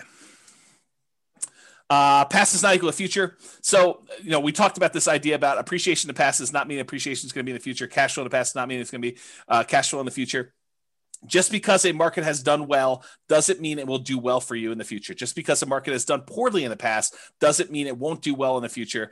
You need to try to understand the why behind it, which is really difficult to do, especially with unprecedented times. And we're not really sure like what's going to be the major factor in things um, and how those are all going to play out. But you have to do the best you can, um, and you may still be wrong. And I think that was a major thing that I had a problem with uh, early on. Is I had a fear of being wrong and I think that still comes up today. I think that's part of the ego thing, right? Like being wrong and um, a, feeling like I should have known. And I think that's definitely a, an issue I have going forward. But you know, maybe you're better at that than I am. Um, I, I think the goal is to buy something with long-term positive prospects try to put the odds in your favor. Doesn't mean that you're not going to make mistakes, doesn't mean that you're not going to fail, but I think trying to put odds in your favor and making reasonable size bets, you know, don't bet the farm because it's 51% in your favor. Um, I think that's another key part of this. And that's one of the reasons why I like the nomad strategy is that you can actually keep big reserves and buy a property and get really good returns on the small amount and if something starts to go against you a year later, you can actually buy in again and take a better bet because now the odds are even more in your favor because you're buying at a bigger discount um, or buying a slightly different market or whatever you have to do in order to continue to buy and acquire things correctly. Um, and then market timing is a fool's errand. Trying to say the market's at its top, I'm not going to buy now, or the market's at its bottom, I'm going to buy as, as much as I can. I think that's really difficult to do. And, and there's a lot of people that agree with me. I've got a whole bunch of little quotes. I'm going to read you some of them just flying through. I'm not going to comment on all of them, but I do think that it's important for you to realize that I'm not alone in this philosophy that timing the markets is incredibly difficult to do. It's really, really hard and it's inaccurate. And there's no one that's really been super successful at it. Um, and some of these guys are the richest men in the world. And so it's not just james's crazy little idea. Uh, this is people like warren buffett and peter lynch and charlie munger and all these other guys about market timing. So warren buffett says we continue to make more money when snoring than when active. And he's talking about not constantly buying and selling into the market. Uh, bernard baruch or whatever his name is only liars manage to always be out during bad times and in during good times. So it goes yeah, to show if, that. if you don't believe this like I, I used to day trade. So if you don't believe this, try and go day trade and just try and get in when it's like bad and out when it's good and like good luck. I mean, it's just no one can do it. Like you might do it consistently for six months, but can you do it consistently for 20 years? Yeah. The answer is probably not. Here's Peter Lynch far more money has been lost by investors preparing for corrections or trying to anticipate corrections than has been lost in corrections themselves. That's hmm. Peter Lynch. Uh, Benjamin Graham, who's uh, Warren Buffett's mentor, says in the financial markets, hindsight is forever 2020, but foresight is legally blind. And thus, for most investors, market timing is a practical and emotional impossibility. Another Peter Lynch things. I can't recall ever once having seen the name of a market timer on Forbes' annual list of the richest people in the world. If it were truly possible to predict corrections, you'd think somebody would have made billions by doing it. Good point. Uh, Daniel Kahneman says the average investor's return is significantly lower than market indexes uh, indices due primarily to market timing, them trying to time the market. And we've uh, discussed uh, that before in class. I've shown stats on like, hey, people tend to get out too early and they don't hold, and then they try to buy back in, and it's already higher, and they end up losing the entire game. Totally agree. Uh, John Bogle, the uh, the the inventor of index funds, basically says the idea that a bell rings to signal when investors should get into or out of the stock market is simply not credible. After nearly 50 years in this business, I do not know of anybody who has done it successfully and consistently. I don't even know anybody who knows anybody who has done it successfully and consistently. Yet market timing appears to be increasingly embraced by mutual fund investors and the professional managers of fund portfolios alike. And I think that applies to the real estate market as well. Here's another Warren Buffett quote. We've long felt that the only value of stock forecasting is to make fortune tellers look good. Even now, Charlie and I continue to believe that short term market forecasts are poison and should be kept locked up in a safe place away from children and also from grown ups who behave in the market like children. And part Here's of that one. comes back to like the shiny object syndrome, right? Yes. You're like, oh, I'm doing this. Oh, that looks really good over there. I could make more money. And then ooh, you switch. And then guess what? You're getting in and out at the wrong times because you're just switching, switching, switching, switching, switching. Right? Totally Don't great. time it. And I think that was something early on.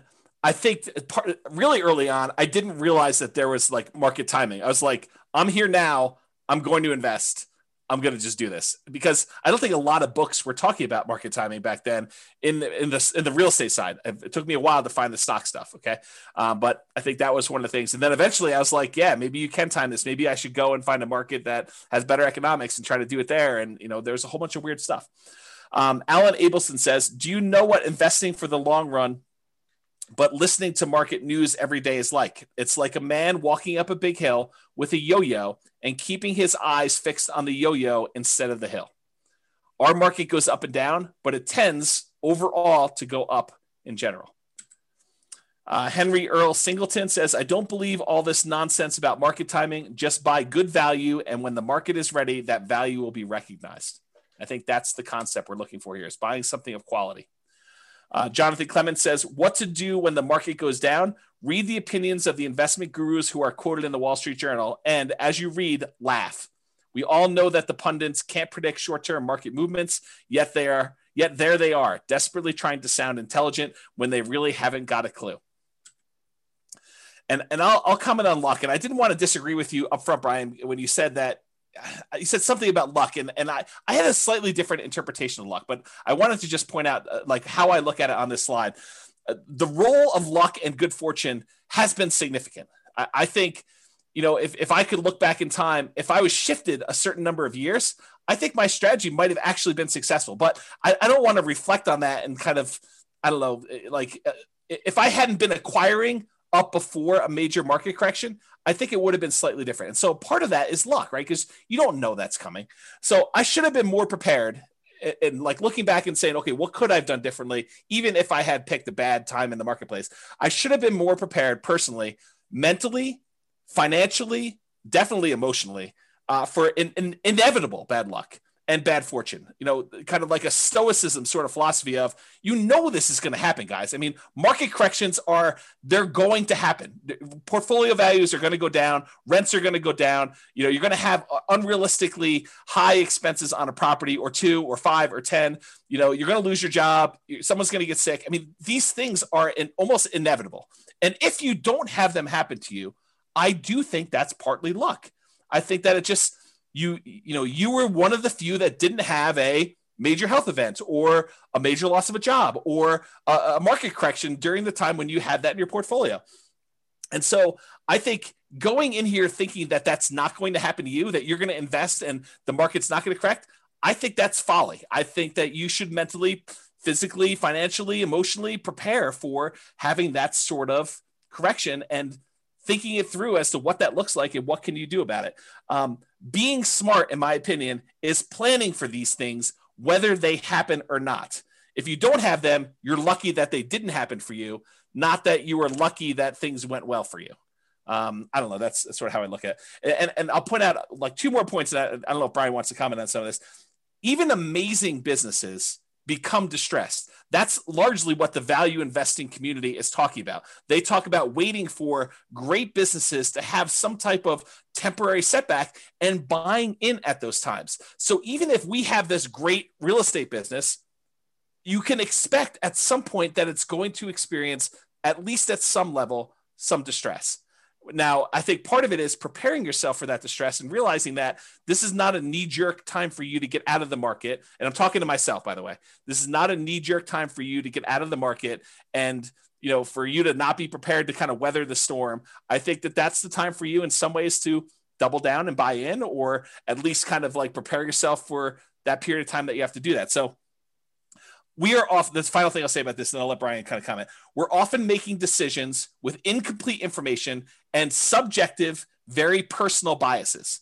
So we believe certain things about what's going to happen, how it's going to happen, and stuff like that. I think they're very subjective. I think they're very personal to us, and they could be based on historical experience. They could be based on you not knowing. I mean, they could be based on just you know things you've heard how you, how you were raised all that other stuff but we're never going to have a complete 100% view of everything that's going to happen everything that has happened everything that could have an impact and so just you have to get good at making decisions in partial darkness I don't know, Brian. Do you want to comment on some of that? Yeah, I don't know. I don't know what your disagreement with my definition of luck was. I think you just said something like, you know, you weren't lucky or something like that. And and I think that everybody has some aspect of luck, right? I, uh, maybe it was when I think I, I don't. We have to go rewind it if, if we're going to do that. But it was something about how like you know you picked, you just happened to be investing during a time when everything has gone really, really well so far for you, and I think you're planning for a rainy day.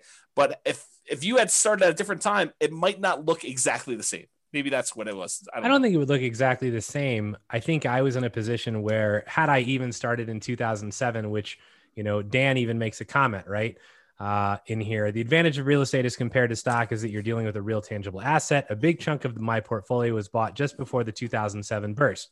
It never affected us because rents were coming in and we weren't selling the properties, right? So they had enough, I assume, in reserves to cover whatever was happening. And you know, obviously, in depth about my situation, but my guess is that if I had bought a bunch of properties in 2007, I would still be okay, right? But I think there are definitely events. And I think this is the hard part about life, right? So uh, in poker, you could be holding kings and I could be holding aces, and we could say, we literally turn our cards up. I would shove my card, my my entire you know pot in, my entire bankroll in every single time against you because I would win.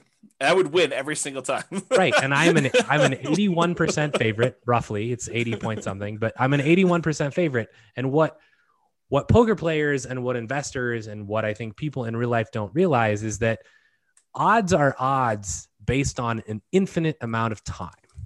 And so literally for my entire lifespan, it is possible that James just every single time his kings beat my aces and this happened in at the poker table as well. But like it's it's uh, you literally see this. And so it is this is what makes investing or poker playing or anything really difficult because if i go to the poker room for a year in a row and every time i make the right decision i get not rewarded.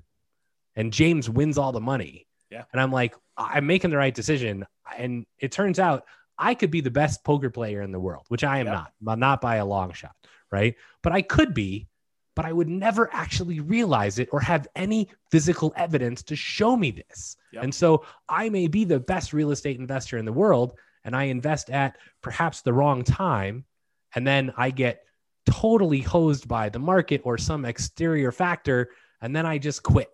And I never actually become to realize. And the problem is, even in my lifetime, I may not realize it because it's based on an infinite amount of time. Right. And, and this is what becomes a real just mess with your mind in poker because you're like, then you start going, Am I making the right decisions? If I'm making the right decisions, why am I not winning? And then you start changing what were great decisions yes. into subpar decisions. Yes. And now you're making subpar decisions and you continue to lose and you make even worse decisions. And it's just downward spiral. And this breaks more poker players and more investors than you care to imagine.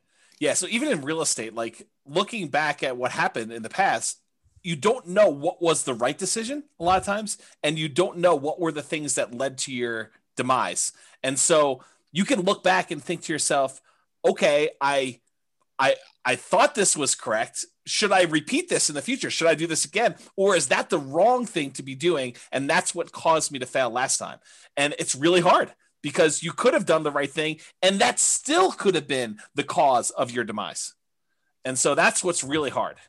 Yeah. And uh A Lester Buck the third just posted about ergot er, ergodicity yeah. which I know is you know near and dear, and I still have that in my inbox to watch that video yeah. from like a year ago. I'll get to it, but yeah. yeah. the actual path can wipe you out, even if you're making the good bet. That's and right. This is, this is where you know if you read any of you know Malcolm Gladwell's books, it's like who are the great hockey players? It's the people that got lucky and were born in a certain freaking month, right? I mean, it's. Yeah part of that is luck. You know, why is Bill Gates where he is? It's because he was born at a certain period of time, had a certain opportunity, was at a certain location that had a computer in their school, and that was everything. Right. I mean, I mean there's other things that go into yes. it, but without that, it probably doesn't happen, even if right. you had everything else. Right. And I mean, and so to back that up, there's there's also a literal shit ton of hard work. Right. Yes. It's not just he happened to be in the right place at the right time because there were lots of people that were in that Agreed. exact same age, yep. exact same location, and didn't do what he did. That's what, true. What made him different? He worked really freaking hard, and I can attest to this from having seen him work. Yeah. So, yeah. Uh, nomads have the good fortune of being in America with our mortgage rules. Uh, Jason says, "Suck out for the win." yes, James definitely has a good, uh, good luck in the poker realm. So, would you recommend for someone just getting started? Is it worth putting the first couple of properties in an LLC or just use an umbrella policy? So all the LLC and asset protection classes are posted. So go watch those. That is a like 15 hour answer. Yeah, there's there's literally seven hours of stuff on there. Just two yeah. classes from Brian and one class from me. Yeah. Um, and the short answer is maybe. Uh, so deeper understanding of income and expenses, um, really understand the economics of income and expenses on your property. I think that was something I was missing. I, I had much more of a macro view than a micro view of a lot of that. Uh, what actually impacts and affects your income? What imp- what impacts and affects your expenses on a property? Uh, can you do things to help rent go up? Can you keep expenses down? And this is largely that whole capital expenses class Brian taught. Um, you know, like take that and expand it out to other areas besides capital expenses, and you sort of understand where I'm coming from with this. Is Brian does a ridiculously amazing job spending two hours going in and showing you why capital expenses can kill you if you're buying the wrong types of properties and how all that plays out. But realize that's just one field on the spreadsheet, and you really need to have that level of thinking for all the other areas of the spreadsheet as well, and thinking about things that you have control over, things you don't, and what can you do about it, and how that all works out. Um, the capital expenses happens to be one of the big downsides of that initial, you know, buy rehab, rent, uh, refi type of strategy, and buying creatively because you have very little control over what properties you get, and sometimes you're taking on you know risks that are they're hidden beyond the spreadsheet. They're not just clear as day on the surface of the spreadsheet. So just realize that that was one of the challenges I had personally. And then I think finally, uh, sharpen the saw. I think this is the last one. Um, constant improvements. So you're never done learning. I think that that was another lesson. And I, I feel really fortunate in that I think I had part of this early on because I've always been a big reader. I've always read a ton of books, but it's it's more than just reading. It's it's constantly studying and reading and implementing and and tweaking and trying to apply what you're doing and and going out into other areas. Like if i had not expanded out into some of the stock market stuff i wouldn't have been able to pull some of those back and kind of apply them to how i think about real estate. And i do think that a lot of those ideas have helped me become a better real estate investor. And if i hadn't done that i, I don't think i would have missed I, I, would have missed out on some pretty good um, improvements and strategies um, so you should also take time to think and reflect and plan. I think that that's one thing that I probably didn't do as much of. I uh, I would read a lot, but I wouldn't take time to actually process and implement. And I think Brian has been critical of that before. And I think it's fair. It's a fair criticism that, you know, I'll read 50 plus books a year, but he's like, well, did you implement the, you know, the last book you read? You know, did you take time to think about that and do it? and sometimes it's no um, but sometimes it is yes i mean sometimes I, I do that and if i take a break after a while i try to go and i don't know put it all together and make it all work but sometimes it's hard to synthesize after you've been away from a book for four months that you only read once. Um, so it's a fair criticism and one that I think I should do better on even in the future, but I, I definitely didn't do nearly as much of that in the past. Um, and then related to this is test your assumptions. You know, you have an assumption about how things work or why things the way are the way they are. And i think you need to ask yourself is that really true? Is that a true assumption or is it just been that way for 80% of the time and i haven't seen the other 20% yet? And what if the opposite were true or what if that was not true? And think about what that might look like and say you know, that's really problematic for me. That would be devastating for my portfolio, devastating for my plan, and make appropriate plans for that uh, to think things through like that. So I can still make mistakes. I do all the time. I'm still working on that. I hope you guys are as well. Um, and Charlie Munger says, in my whole life, I have known no wise people over a broad subject matter area who didn't read all the time. None. Zero. You'd be amazed at how much Warren reads and at how much I read. My children laugh at me. They think I'm a book with a couple of legs sticking out. So that's a quote from from uh, Charlie Munger. Uh, the compulsion to push and achieve. I think this was a mistake of mine too. I was ultra competitive and driven and going for speed. I think that I was really pushing hard early on. Um, not sure I completely understood or understand even now work life balance um, and so that's just something to, to be aware of and, and something I could do better at. Um, definitely, I was way worse when I was younger. Now I think I've made some progress, but not nearly. I don't. Th- I still don't think it's nearly good enough. In fact, it wasn't until like about this time last year when I actually started taking off a single day a week, a, one day, and it was now it's Sundays. So, um, and it's and I think that's what people maybe don't understand, right? Is that it's whether it's real estate or Amazon or whatever it is that we're into. Like it's not, oh yeah, I went to work from, you know, nine in the morning and I quit at four and like like I don't I don't need to do that, right? But if I'm gonna do something, I'm gonna do it really well. And I very I'm very selective about the things I choose to do. But when I select one, I'm going to kill it. And I think that's the, you know, like it's on my goals to like start, you know, trying to take at least one day off a week as well. Yeah. Right. And it's because I, I enjoy what I do. Right. It's not like I feel forced to do it most of the time. There are definitely some of those days, but you know, you, you want to do it. So yeah, Jason's next book, How to Half Ass Your Way to Wealth. Yeah. it's called Nomad. Nomad while playing Hearthstone, Jason. That's how that's what that's called. Yeah. Yeah. yeah so uh, over the past few years, um, I've been taking more me time, and even more so lately. Like I, we were in the hot tub at the beginning of the year, and I was, I was telling uh, Brian and Royce, I was like, you know, for me, it's if it's not hell yes, it's no, and I'm being much more selective about who I decide to work with. I'm being much more selective about projects I take on. I'm definitely giving myself a lot more downtime and trying to work on uh, health, mental health, and um, you know physical stuff. Despite you know looks to the contrary from you know my COVID twenty that I put on since uh, COVID started. Um, but you know, it's I think I think those are things that I did not know early on that I'm definitely making uh, some better improvements with. Um, and once you get your first like 100K, I think it's easier to try to find balance once you've made some significant progress towards your goals because then that's sort of like takes some of the I don't know the the pressure off of you to do all of it yourself is that you've got some asset base that's growing and now you can afford for lack of a better term, but I think it's a, a pretty good term uh, for you to kind of like let that do some of the lifting for you to get you where you need to be. Uh, but it so it's it's hard to justify doing that when you're not at 100k and probably even more than that. Honestly, if it, if it was me, uh, you may have different goals on that, but I think you get to a point where that starts being enough, and now you're sort of like, okay, I, I can definitely coast, not coast, but do less than going crazy seven days a week, 24 hours a day, uh, doing that. Um, and I'm trying more not be stupid now than to be smart. And I know that sounds like a weird thing, but I'm just trying to avoid making major mistakes. And if, if I had to do it over again, I bet you I would I would take that approach a little bit more rather than trying to be the smartest guy in the room or you know or associate with the smartest people in the room and try to make really smart decisions.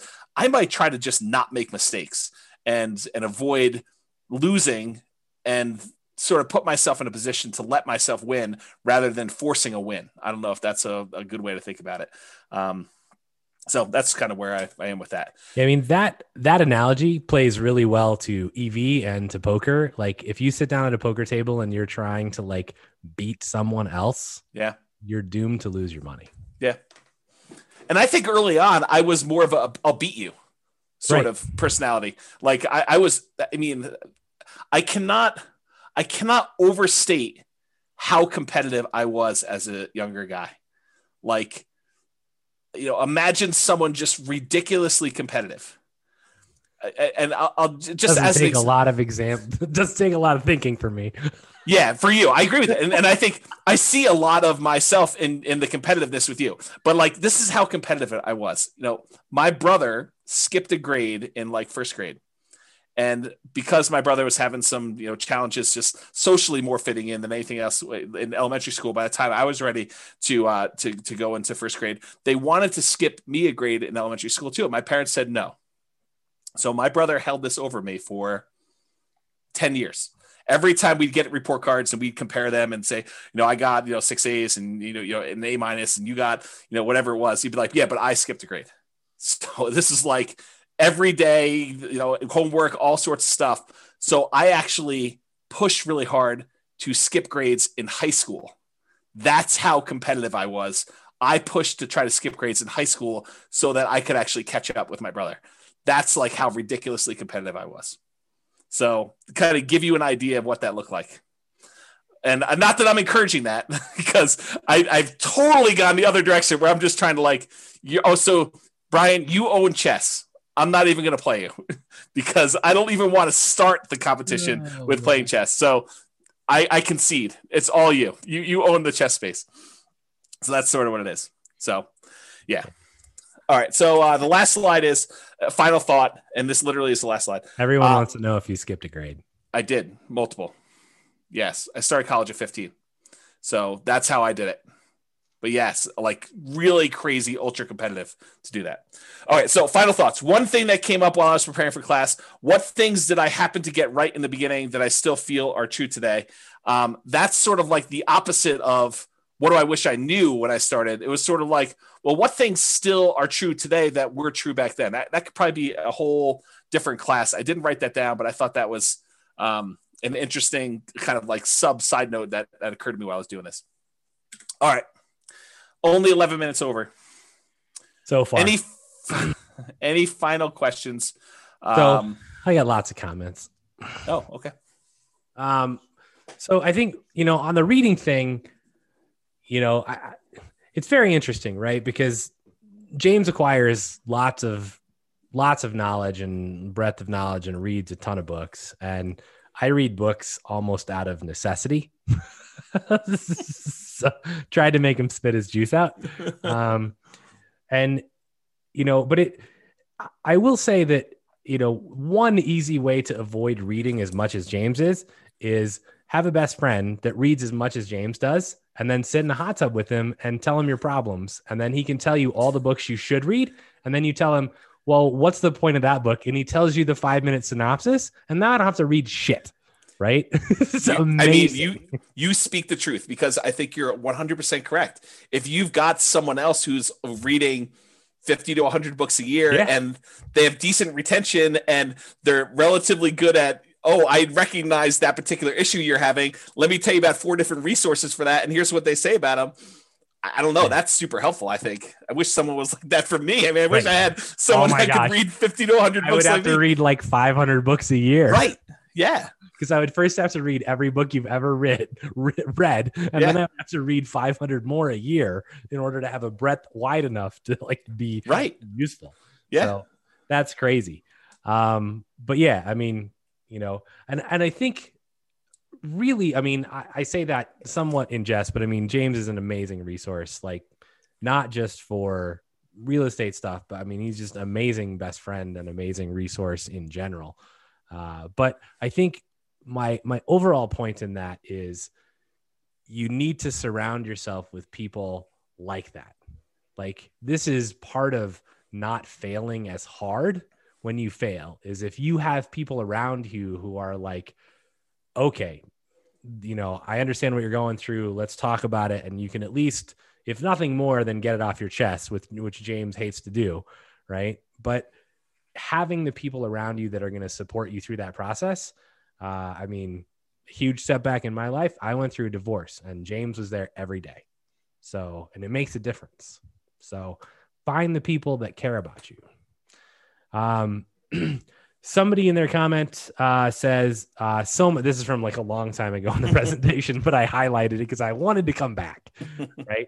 Uh, it says so much value in a great mentor uh, one that has a tried and true and approaches uh, and has made money doing them. And i have this thing about mentors this is kind of a pet peeve um, you know when we used to teach live classes you know people would come up after and be like hey brian will you be my mentor and i'm like who are you and it's like, so I think there are great advantages to having an amazing mentor.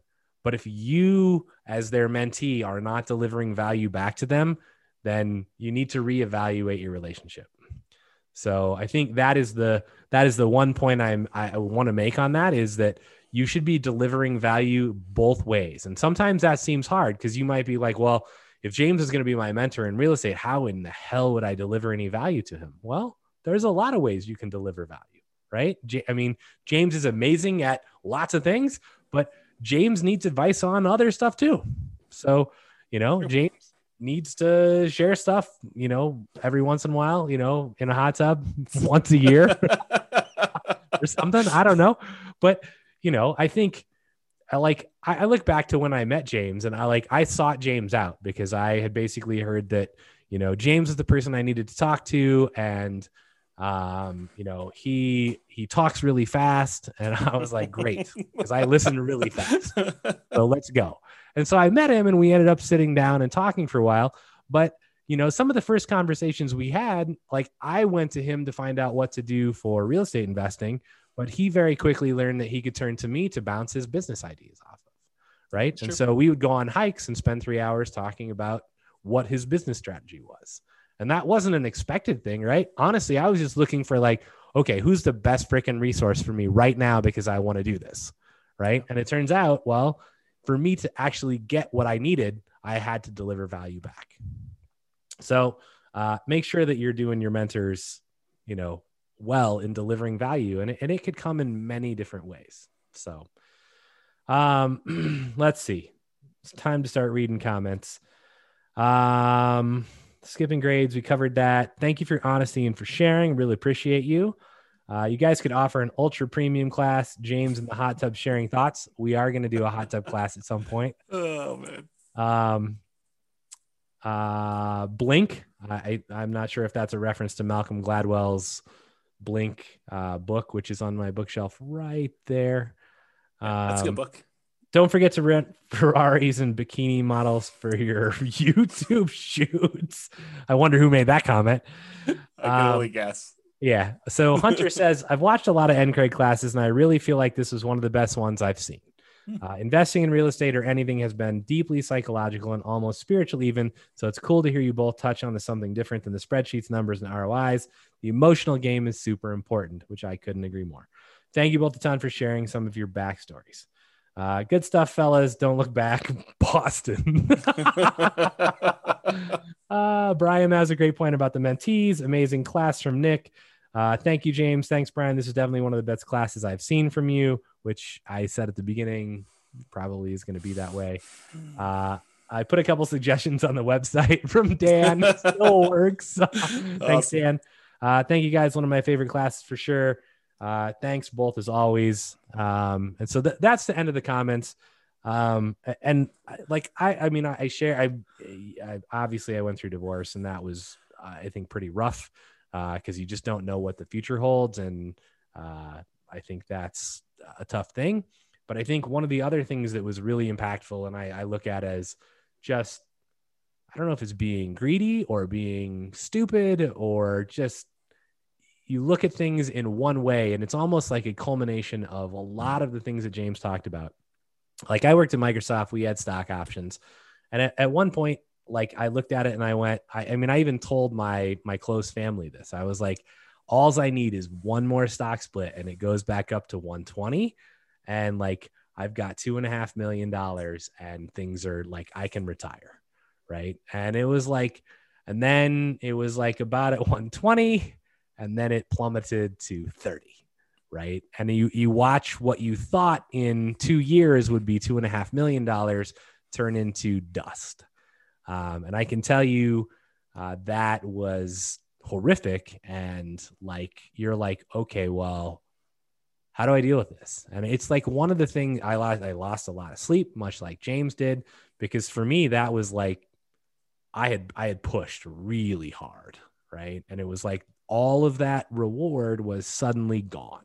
And so, how do you deal with that? I mean, it's very difficult to come to terms with. It's very like hard to understand. Like, okay, is that is that 10 years or 20 years for me to get back to where I was? Will it ever yeah. happen?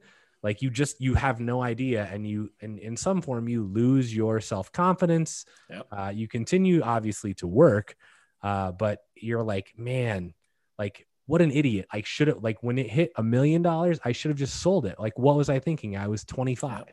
Like what could I have done and invested a million dollars in at 25? Like WTF, right?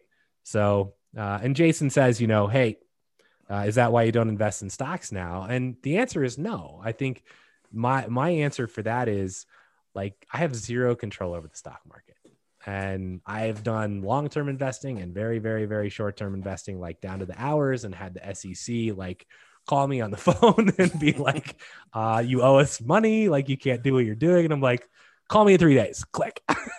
so, you know, I think you know that part of it is i can i can control a lot more of the real estate that i invest in in a much more detailed way and it's for me it became put all my eggs in one basket that I deeply understand and watch that basket very closely. Yeah. And it's not like I don't have other f- sources of income, right? Uh, I mean, we obviously have an Amazon e-commerce business that does really well, but you know, it's you know, I over time I develop multiple sources of income. So, and I think that's prudent for every single one of you. Every time you buy a house, it's another stream of income. So, uh, you know, continue to do that. So, uh, Carlos says, Thank you so much. Best class ever. Thanks a lot for sharing your experience. Jason says, Makes sense. Thank you. Uh, and then great advice as always. Thank you so much. So I don't know that I have anything else except get out there and buy some houses and work your ass off and get wealthy slowly. yeah. All right. I, I feel a lot better now. I mean, now that it's done, although I, I still feel sensitive like it's out in the world, but hopefully it helps some people. So I appreciate you guys being on here and uh, allow me to do that. So thank you. I think it helps a lot of people. I think this is like the better version of the Halloween class that we've taught, where it's like, what could possibly go wrong with your investments? Your house could burn down. People could cook meth in your property. Yeah, I think that's like, the reason I don't like that class. It's like a bitch session for everybody's like complaining. And that's like the person who comes there for the first time who's got like the littlest bit of hesitation yeah. over like, you know, toilets and tenants calling them. They hear these horror stories and it's like, well, I'm never investing in real estate. I, I mean, uh, you saw me, I like failed. I came back. I mean, it's possible I could fail again. I don't think so, but you know, I think that's the better version of you know, it's not you know tenants calling you at three o'clock in the morning. You know, especially if you have property manager. So, yep. I don't know. Yeah. Okay. We got love for you guys. Thank you, James. Thank you, Brian. Excellent oh. class. You guys are all very welcome. So um, I hope I hope I at least help somebody, and I you know, I don't know. I feel a lot better now than I did the beginning. Stay hard. oh, that's good. It's David Goggins. It's go read the book. Uh, thank you again, James and Brian. Appreciate you guys sharing both your hardships and your successes. You bet you're more than welcome. So, all right, awesome guys. Well, I'm gonna go uh, grab myself an ice cream. Feel a little better Listen about myself. Boston. So, listen to Boston. Yep. Yeah, that's what Mitch says. All right, guys. Uh, have a great evening. Thank you for being on. I do appreciate it. Thanks, Brian. Uh, thanks for your insight and uh, addition to the class. I really do appreciate that. And uh, I will see everybody next week. I will talk to y'all soon. Have a great night, everybody. Later. Bye bye for now. Bye. With home prices up, mortgage interest rates up, and rents up, but not quite enough to counteract the higher prices and interest rates. Cash flow on rental properties in Richmond is harder than ever. Book a call with the Real Estate Financial Planner to apply our proprietary 88 strategies to improve cash flow on your rentals. See the show notes for a link to schedule your call and improve your cash flow today. If you're a real estate agent, lender, or professional in Richmond that wants to help our real estate investor listeners, consider reaching out to learn about collaboration opportunities with this podcast. We'd love to add more value to our listeners by having you assist our investors buy, sell, and finance their real estate investments. See the show notes to schedule a call to discuss collaboration opportunities.